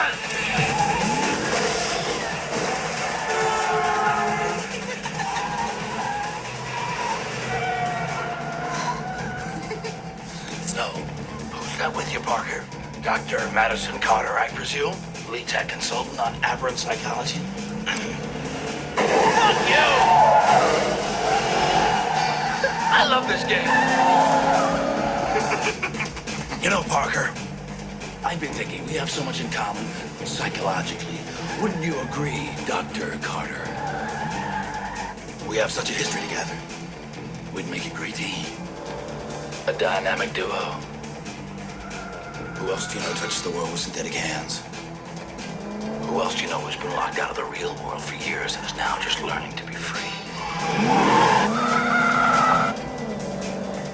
Who else do you know that's a multiple murderer? Just like you. So there's a shootout uh, on the bridge. What about that soundtrack though? Typical Lot of nineties. Uh, 90s techno. yeah. Is this is this the part? This is the clip with the biggest non or the second biggest non scene in the film, isn't it? Where they've got like the lorry that looks like it's a fuel lorry, and you're waiting for all the cars to go in and it to explode, and then bumps nothing ever into it. happens. It sort of bumps into it and they'll run off. This is Yeah. this is the scene right from him leaving the nightclub where you become intimately uh, knowledgeable of who his stuntman is. Because you see him so often jumping his face as he jumps through the uh, door and in the car. Yeah. And you like literally see another man in the car. And it's like, all right, that's his stuntman. Or is it a different car? Oh, no. He's supposed to be him. That was, uh, yeah, that was a bit weird. Yeah, I was just waiting for the fuel tanker to explode. I'm thinking, yeah, they've spent some money. Mhm. Nope, no, they haven't. Too cliche. It's too cliche. Yeah. He, ju- he jumps off the bridge. He does a handstand on the edge of the bridge and then just dives head first. And then he just disappears. Mm-hmm. Yeah. And, that, and that's the end of him as, as Yeah, water and computers normally mixed, don't they? Yeah, he heads over to the mall, does some shopping. And this is my favourite scene. It was like the swap meet more than the mall. Yeah. Is this is this the favourite scene? Uh, is this the one where they say he's evolving, and then he it's staying alive when he's walking along? Is that Yeah, that one? Yeah. Yeah. He's evolving, staying alive. staying alive. I thought it was Marc that was the hootie tootie disco cutie. oh, you saw me dancing then? Shit, I forgot it was on camera. and oh, that's yeah, he's in his purple suit, isn't he? That he's stolen, and that's it. He's evolving They must have Be- spent some money on that song. into a Bee Gee brother. yeah, Bee Gees are playing, and the mullet that comes out the back morphs into a PG. that was the song on the trailer too. oh dear. The original Got you song when it- amped. it- was it when the original song when it first started was like a nice mix of funk, Mm. a nice funky song, but And then you had to add some disco in. yeah, got a bit of disco, hooty tooty disco kitty. He sees uh, they're doing a story about his escapades on TV, and so he switches all the TVs that are being, you know, are up for sale. Switches with the channel, and this one dude's watching UFC. He gets pissed that Sid keeps changing the channel. So Sid snaps his neck, and that ends that. Yeah, one of them cameras on demo, and he makes sure that he's on camera on all those screens too. Mm-hmm. He sees the UFC on TV, and he goes, "That sounds like a place I'd like to be." So then he runs there. And that leads to the the the biggest waste of a scene in the film. that looked an expensive set to set up. That was a lot of extras. Well, it was pr- they probably just went to UFC 10. Yeah, but what did we get? Three minutes? yeah.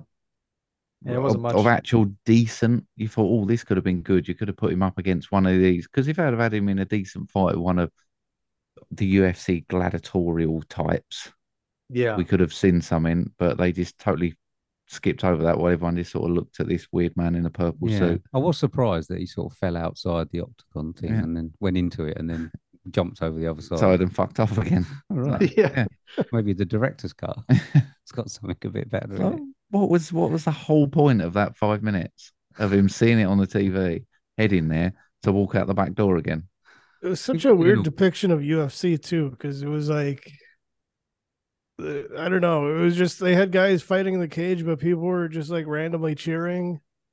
And then Michael Buffer was like on a platform commentating for the uh the arena inside the uh, the crowd inside the arena. What were they all chanting? Just one. Yeah, word. I had What that written it? down. I couldn't figure it out. Yeah.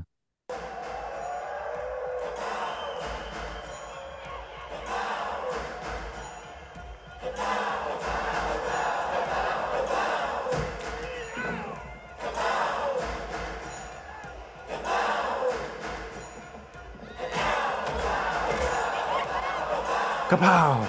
That's it. Something it was something like that. It was. Kapow. It was kapow. Uh. Just that. It's just another reference to the '60s Batman. That's it. Yeah. I guess. That's, that's the noise that it does make when you punch someone. Kapow! but yeah, it was weird that one of the cameras is just kind of stuck on that woman that's on the the Megatron, and Buffer even mentions it. Okay, uh, back to the action. Let's. There's Yeah. multiple fights going on in front of us. Uh, Brett, did did Michael Buffer do UFC? I thought that was always Bruce.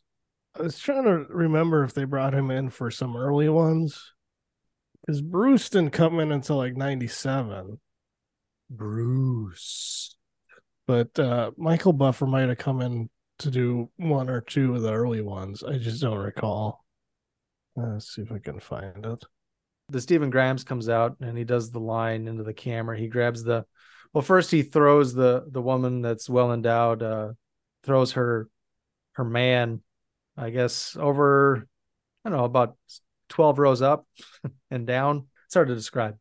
He- throws him from like the back of the uh, bleachers Well, down like- to the arena It's like floor. halfway up though. They're pretty close. Yeah.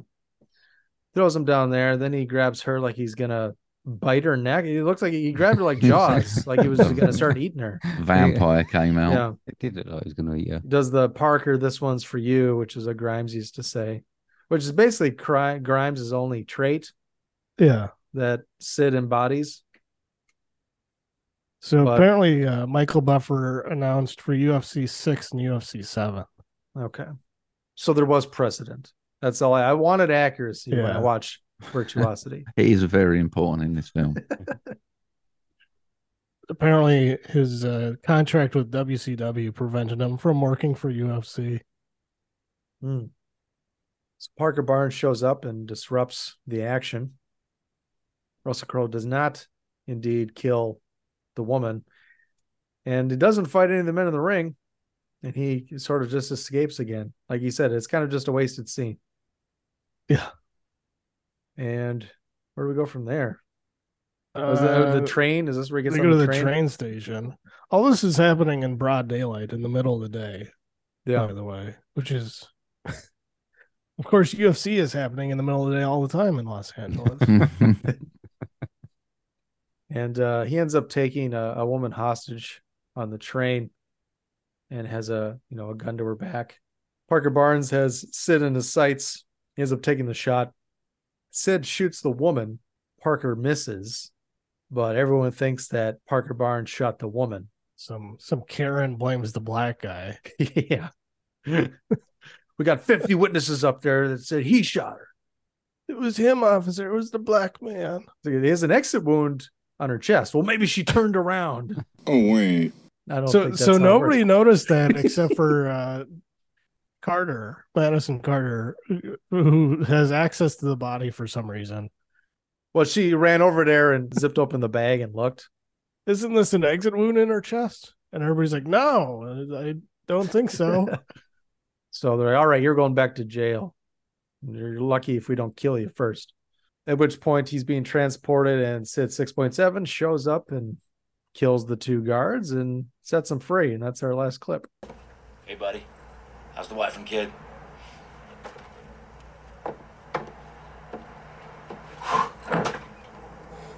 Still dead, huh? That's reality for you. No saving, no resetting. You killed him, Barnsey. Just like that bitch on the train. You got too greedy. You leapt before you looked. You reached your old arm in there and Boom! Boom!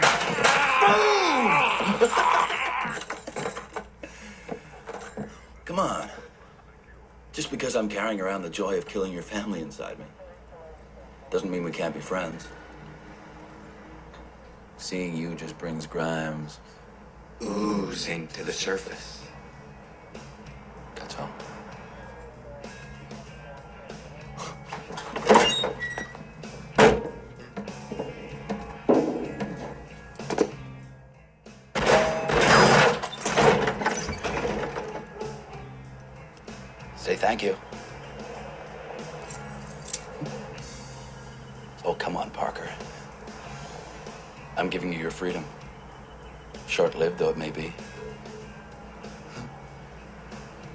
Fact about the locator implants prison inmates now receive upon release is that they contain a pinhead capsule of neurotoxin.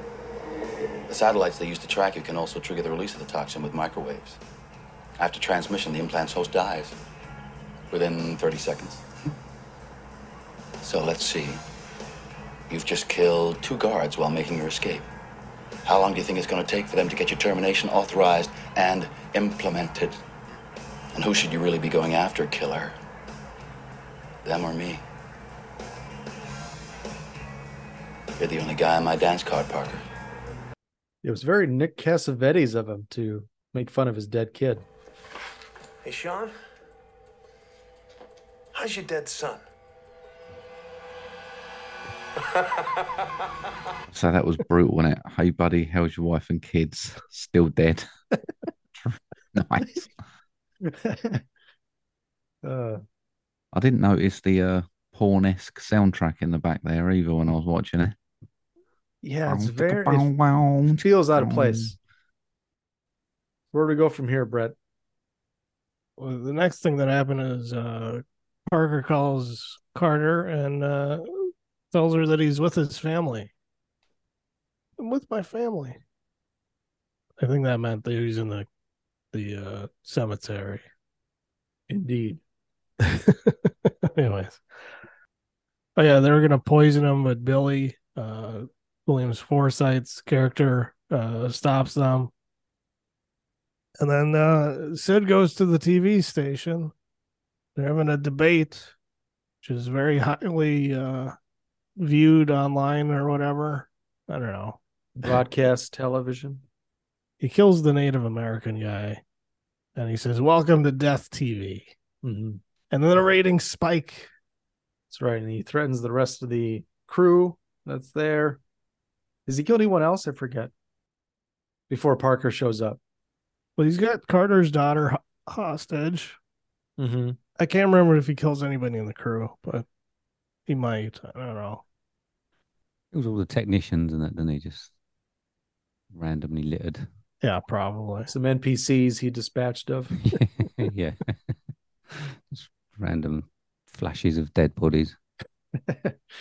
So there's another shootout, and they end up going up to the roof. This is also after the. So basically, the you know William Forsythe he stopped them from killing him with the neurotoxin, but he somehow isn't able to stop SWAT teams that are still after Mhm. Parker Yeah. Barnes because they they try to shoot him as he's going into the building.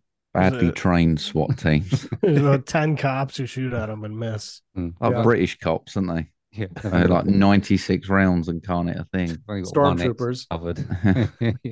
Just the one exit. Just cover this one exit. He won't get away. Well, they go up on the roof and there's a helicopter of cops shooting at Barnes too until uh, Billy stops that as well. Mhm. So I found it. I found it a little bit weird. I mean, I don't know if we've covered it yet, but obviously Sid 6.2, 6.7, whatever he is, he can regenerate with like silica. So he any any sort of silica based thing like glass, he can regenerate. So they take him to the glassiest building they can find. Oh, wait. yeah. And so much glass. When they swing through the glass and then he drops through a bunch of other glass, like there's just too much glass for him Yeah, to like he, get he back couldn't to absorb normal. any of that glass or regenerate from that. That was a special glass, Yeah. anti-Sid glass.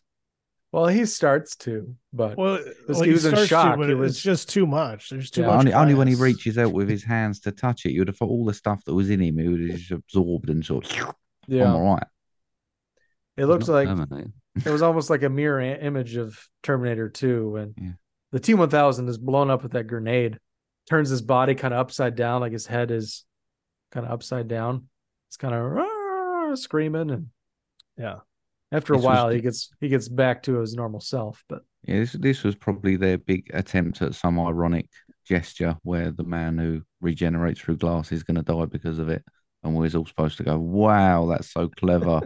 and we go, eh, Because his body keeps trying to regenerate with all the extra glass, and it's it's just it overloads it. But they take the uh the memory chip or whatever out anyway, so it doesn't matter.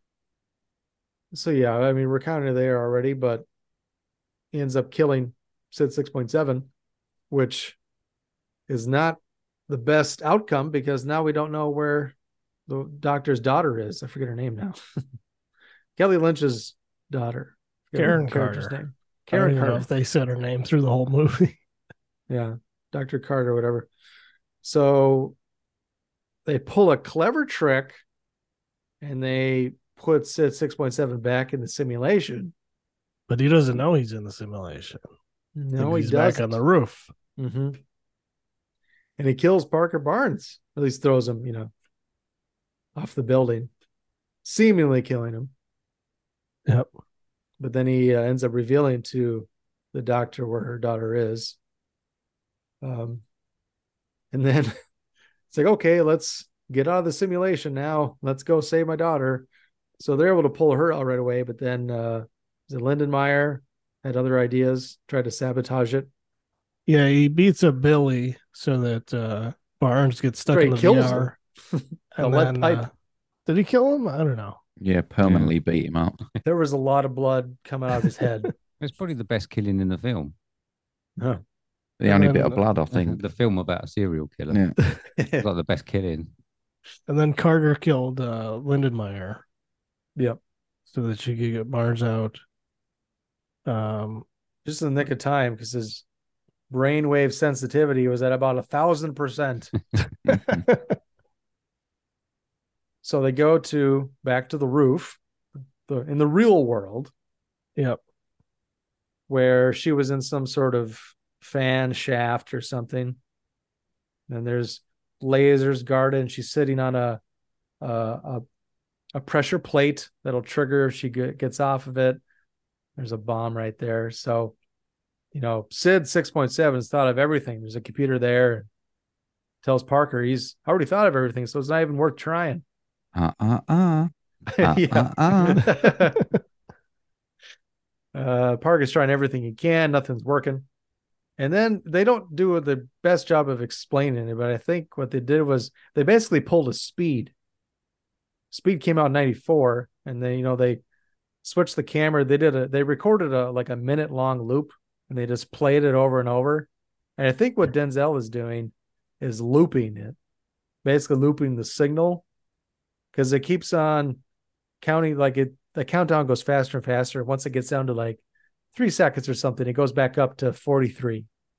And it keeps on going like that, cycling like that. So I think Denzel caused some sort of a loop. I, I thought he just guessed in the end. I thought that's a well, he weird. did, just- but he didn't know. just He's like, which, you know, which is the out, which is the in.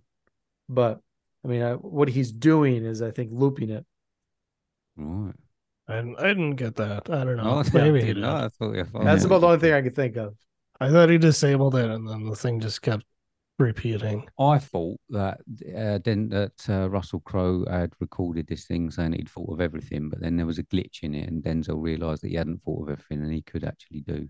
As he was putting it in, he was saying, "Oh, I thought of that. You can't do that," but he worked out he was right. Because he pulled a, a Uh, a piece of apparently universal electrical cord out of his metal arm that is just you can just plug into any computer or bomb. I guarantee from past experience, do not get a random bit of electrical wire and chuck it in something electrical thinking it's going to work because stuff goes bang. Tried that one. Did you stick a knife in a toaster or something? Oh, I've done that one as well. Yeah. Yeah. Tried to dig out my crumpet. Did not end well. I survived. My toaster didn't. All the lights shut off in your house. Yeah, the lot. Yeah, I got told off that. That was when I was living at home with mum and dad. I got told off that day. I've done it as an adult as well. Put a spoon in a microwave. That don't work well either. Oh no. Yeah, that doesn't go well.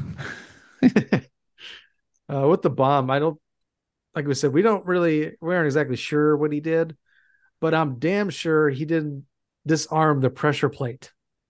Because it seems like that was a separate, you know, kill Yeah. switch, basically. And so like he fixes the countdown, so to say, but he's like, All right, you can get up. It's like you didn't do anything with the pressure plate. that should still have triggered the bomb when she got off. So I didn't think that made sense. I think this scene was this was the most surprising part of the movie for me because I thought he was going to sacrifice himself to save her because he wants to be with his family again, and he was going to take the weight on the pressure plate and get the girl out, and then it was all he was going to go up. He was going to pull a Raiders of the Lost Ark and just kinda- Yeah, I just thought like self-sacrifice. They clearly is not going to get another movie out of this. They might as well get rid of him, um, because I just thought when we got to the end, it was a bit flat because yeah, he's free, but he's not actually gained anything, has he? I gained his freedom. Yeah, he got his freedom back, and then him and uh, Madison Carter are gonna go bang. Yeah. Well, apparently, apparently they were supposed to kiss. Yeah. But then Denzel vetoed it or something because saying a mixed race kiss wouldn't have gone down well with the audiences. Well, it doesn't go well with China. I'll tell you that much. Yeah, 1995. I thought we was over that shit by then. I mean, Star Trek was in the '60s. yeah. Uhura and Kirk going at it on TV for everyone to see. Kirk was just doing all the alien races. That and then uh James Bond with uh so Diamonds Are Forever and then Live and Let Die. Weird statement to make, I thought, but obviously he felt that. But He obviously didn't want to. yeah, So yeah, there was supposed to be that larger subplot of a romance, but never really came to be. You can see they were setting it up though with that stupid scene where Denzel's outside her house and Kaley Cuoco goes out there to talk baseball with him. My mom's pretty, isn't she? Do you think so? Yeah. I didn't I realize think it was so. Kaley Cuoco till the last, like literally 20 seconds before the credits rolled. I had no Yeah. idea. Yeah. yeah, I thought maybe I recognized her, but I mean, I'm not a fan of the Big Bang Theory. I can't stand that show. All 18 seasons of it. Show is Yeah. awful. But uh, going through the cast list while I was watching, I was like, holy shit, that's that's her. That's where I know her from. But uh, that's pretty much the end of the movie. We can get into a few fun facts. Hey, everybody, here's some fun facts. And that was one of them, Marc. Thank you. The kiss that uh, apparently Denzel's against interracial kisses, just in terms of box office success, I guess. Denzel's trying to get that money. He knows what's up. He wants that Chinese paper. of course, they're not going to go see it anyways because he's in it. So, That's weird because uh, the Meg Two has uh is a black uh, actor in it, but and that's produced by Chinese government uh, money. well, they can have smaller roles, but That's true. you got to take him off the poster at least. Like Star Wars. Yeah, he doesn't show up to about halfway in. Here's a fun fact. You were wondering about what other serial killers in here. There's a list of about 80 names on here. Any of them DJs? I'll just list off a few of them. David Koresh, although David Koresh was a musician. He's not a serial killer though. He was yeah, he was his his, his church uh, was the victim of mass murder by the government. sure. Uh, Charles Whitmore, Aileen Wuornos, Jesse James, Ted Bundy, Billy the Kid. Now, these are apparently amongst the names of serial killers shown in Sid 6.7's personality profile. So, you know, they the the names kind of flash by the screen very fast. So I think somebody just slowed that down and wrote down all the names that were displayed. Yeah. It cycles through all the names. I don't know if these are all real names or not. Vernon Butts. Anybody know Vernon Butts? He was, yeah. I, I know his brother. Seymour. I'm sure he might have been a DJ who turned into a serial killer. Here's a fun fact. How about this? Kevin Spacey was was considered to play Sid six point seven. I know he's got a lot of personalities in him. Here's another fun fact.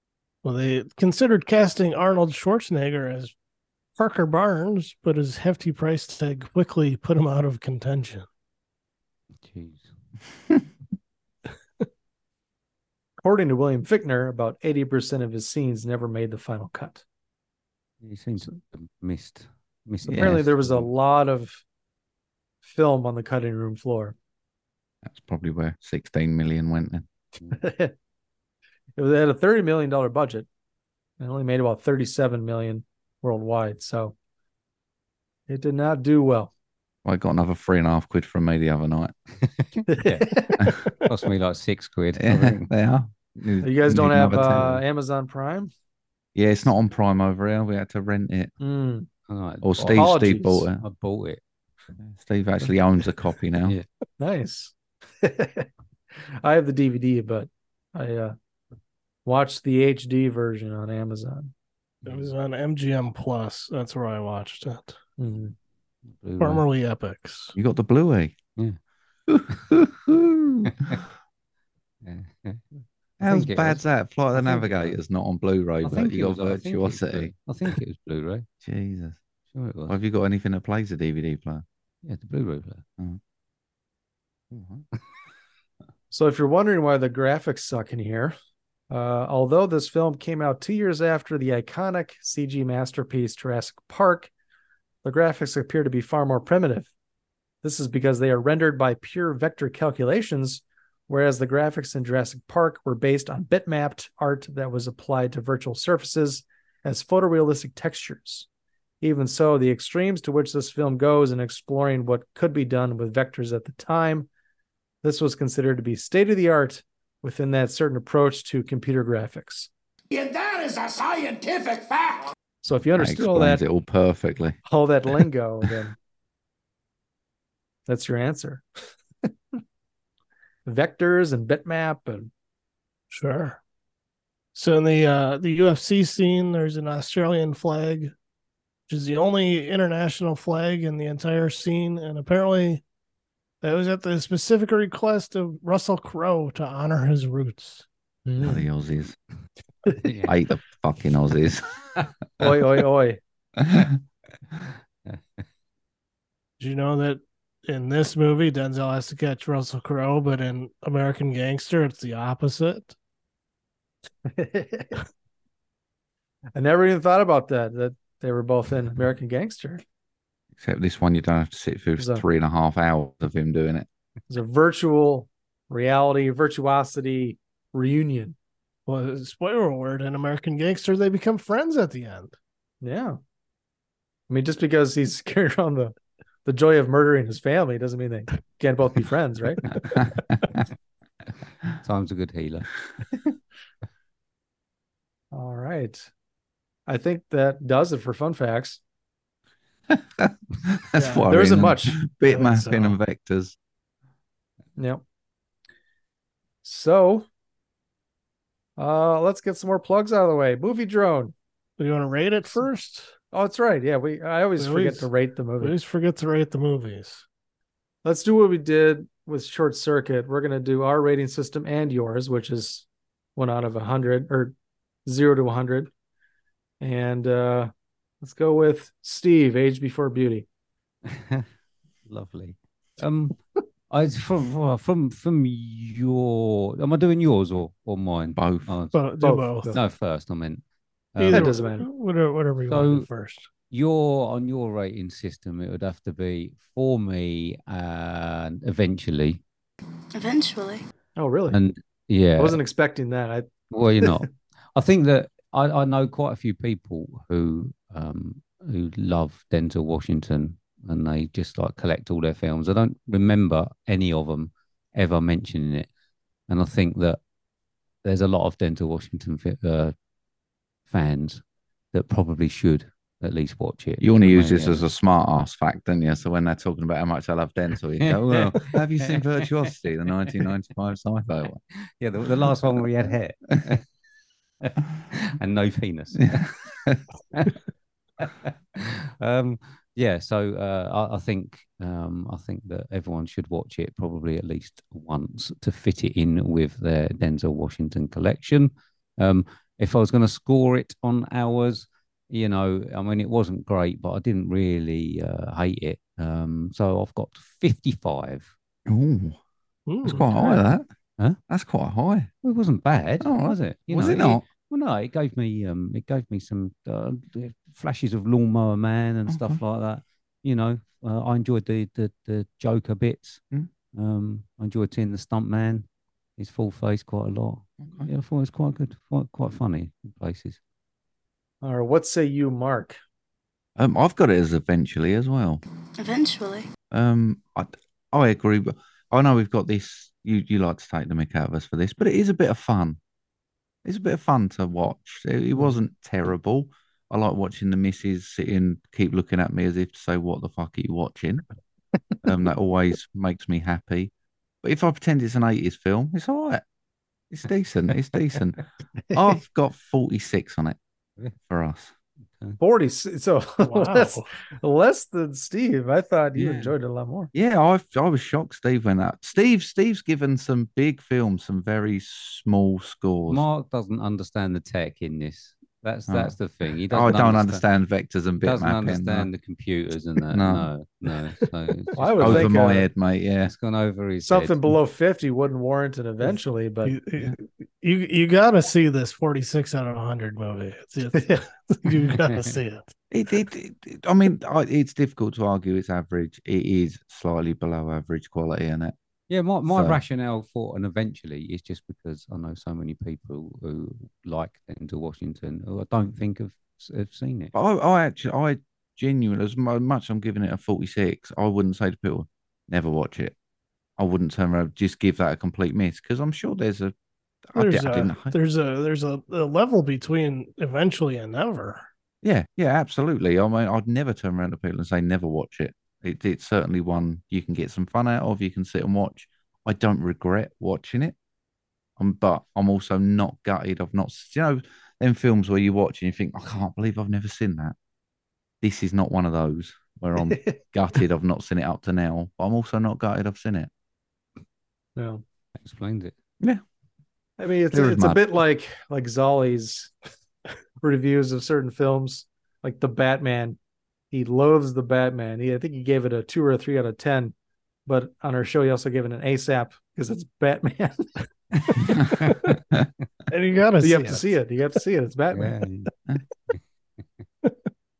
Uh, Brett, what about you? Eventually. I also give it an eventually. I, I liked it better than uh, than these guys. Uh, I, I'll give it a, uh 68 out of 100. Okay. I was going back and forth on this. I see that I originally rated it two stars on Letterboxd. Uh, I did have quite a bit of fun watching Russell Crowe chew the scenery. There was some, I guess, fun escapism with the virtual reality and some okay action, nothing to write home about. Uh, it is somewhat of a novelty, just kind of like, have you seen this fucking movie, Virtuosity? It's it's not good, but maybe you should see it. I don't know. it's kind of hard to describe. There's also the nostalgia factor with it being a movie I was obsessed with in the 90s, and even though I wasn't able to see it, but uh, I will raise my rating on Letterboxd a little bit. I changed it to three, although and I'm I'm thinking I'm kind of wavering. I'll give it an eventually, Eventually. but it just scrapes by barely. Uh, on the MovieDrone rating, I'll say 58. That's what I'll give it. Yeah. Solid. Solid. Yeah. That's a big score for Steve, that Yeah. sometimes. Yeah, it's massive. Okay, well, um, yeah. Uh, review, rate, subscribe, MovieDrone. Go listen. Yeah, don't expect a new one any anytime soon. I'm, I'm still it a trying to couple of weeks. I'm still trying to work out because I mean we've been going like we said five years, and I do this little spiel where Steve says, ah, "Oh, how do you get in contact with us?" And I read it all out, and I'm like, "Do I still call it Twitter or do I call it X now?" I don't. I don't think I ever want to call it X. Can I? Can I be stubborn and stick with Twitter forever? You do whatever you like. Yeah. No, everyone's turned off by then. Yeah. So it doesn't matter. Yeah. We'll do it earlier. No, just don't. Yeah. Just don't bother asking them to contact us. Ah, cool. Well, they shouldn't turn it off early because they would miss one of Marc's jokes at the end. God True. forbid. And they, if they turned our episode off early, they would miss the out of context clip, which I don't know what it is yet. Brett didn't give me any ideas, and I wasn't thinking about it while I Not was true. watching I it. gave you an idea. for out of context. Yeah. I'll have to look again. Okay. All right. Well, I'll, uh, we'll take a look at that. I'll probably use it. that is a clip we play after the bumper. That is just a little reward for sticking through all the plugs. So, uh, yeah, thank you so much for joining us. It's good to have you guys back on the show.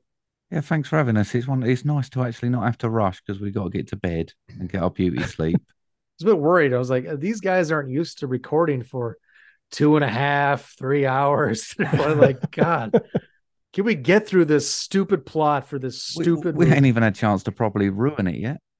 We haven't done anything for weeks. No, I know. So it's No. the first time we've seen each other for like three weeks. But genuinely, four last time we was on, we just felt like we absolutely ransacked your podcast and just ruined it. It was like we've got to behave this time, Steve. Yeah, Um, don't think not we at all. Not at all. It was a good episode. I can't wait. I can't wait to, for you to come on ours and do Greasy Greasy, Strangler. Strangler. now. That's going to be a classic. That is. That's going to be one of them episodes. That is. We need to suppose it's only tied in. fair. We kind of only gave you two options, right? To Yeah. what movie you want to do? Die with a Yeah, Vengeance apparently, or you're not getting an option. You're being told No, it's you're Greasy getting an option. Strangler. Greasy Strangler. Yeah. It's a it's a film you must see. It might I be know- one of the first films we covered twice because I think we did it as a homework. Do we? And generally, if we don't, if we cover it on a homework, we don't do it as a main. But We we're just we're just all the rules Mavericks now. Mavericks. long in the Mission tooth, Impossible Rogue Nation over there. Gonna do knock knock again. Just to sign him uh, to watch it on homework again, even though he's already seen it. Yeah. just to double check our ratings. Want to be And the as Greasy Strangler, possible. I do know that that woman, the Hispanic woman, she's in Eastbound and Down. She was Is she? Steve's Oh, Steve's uh, Mexican wife.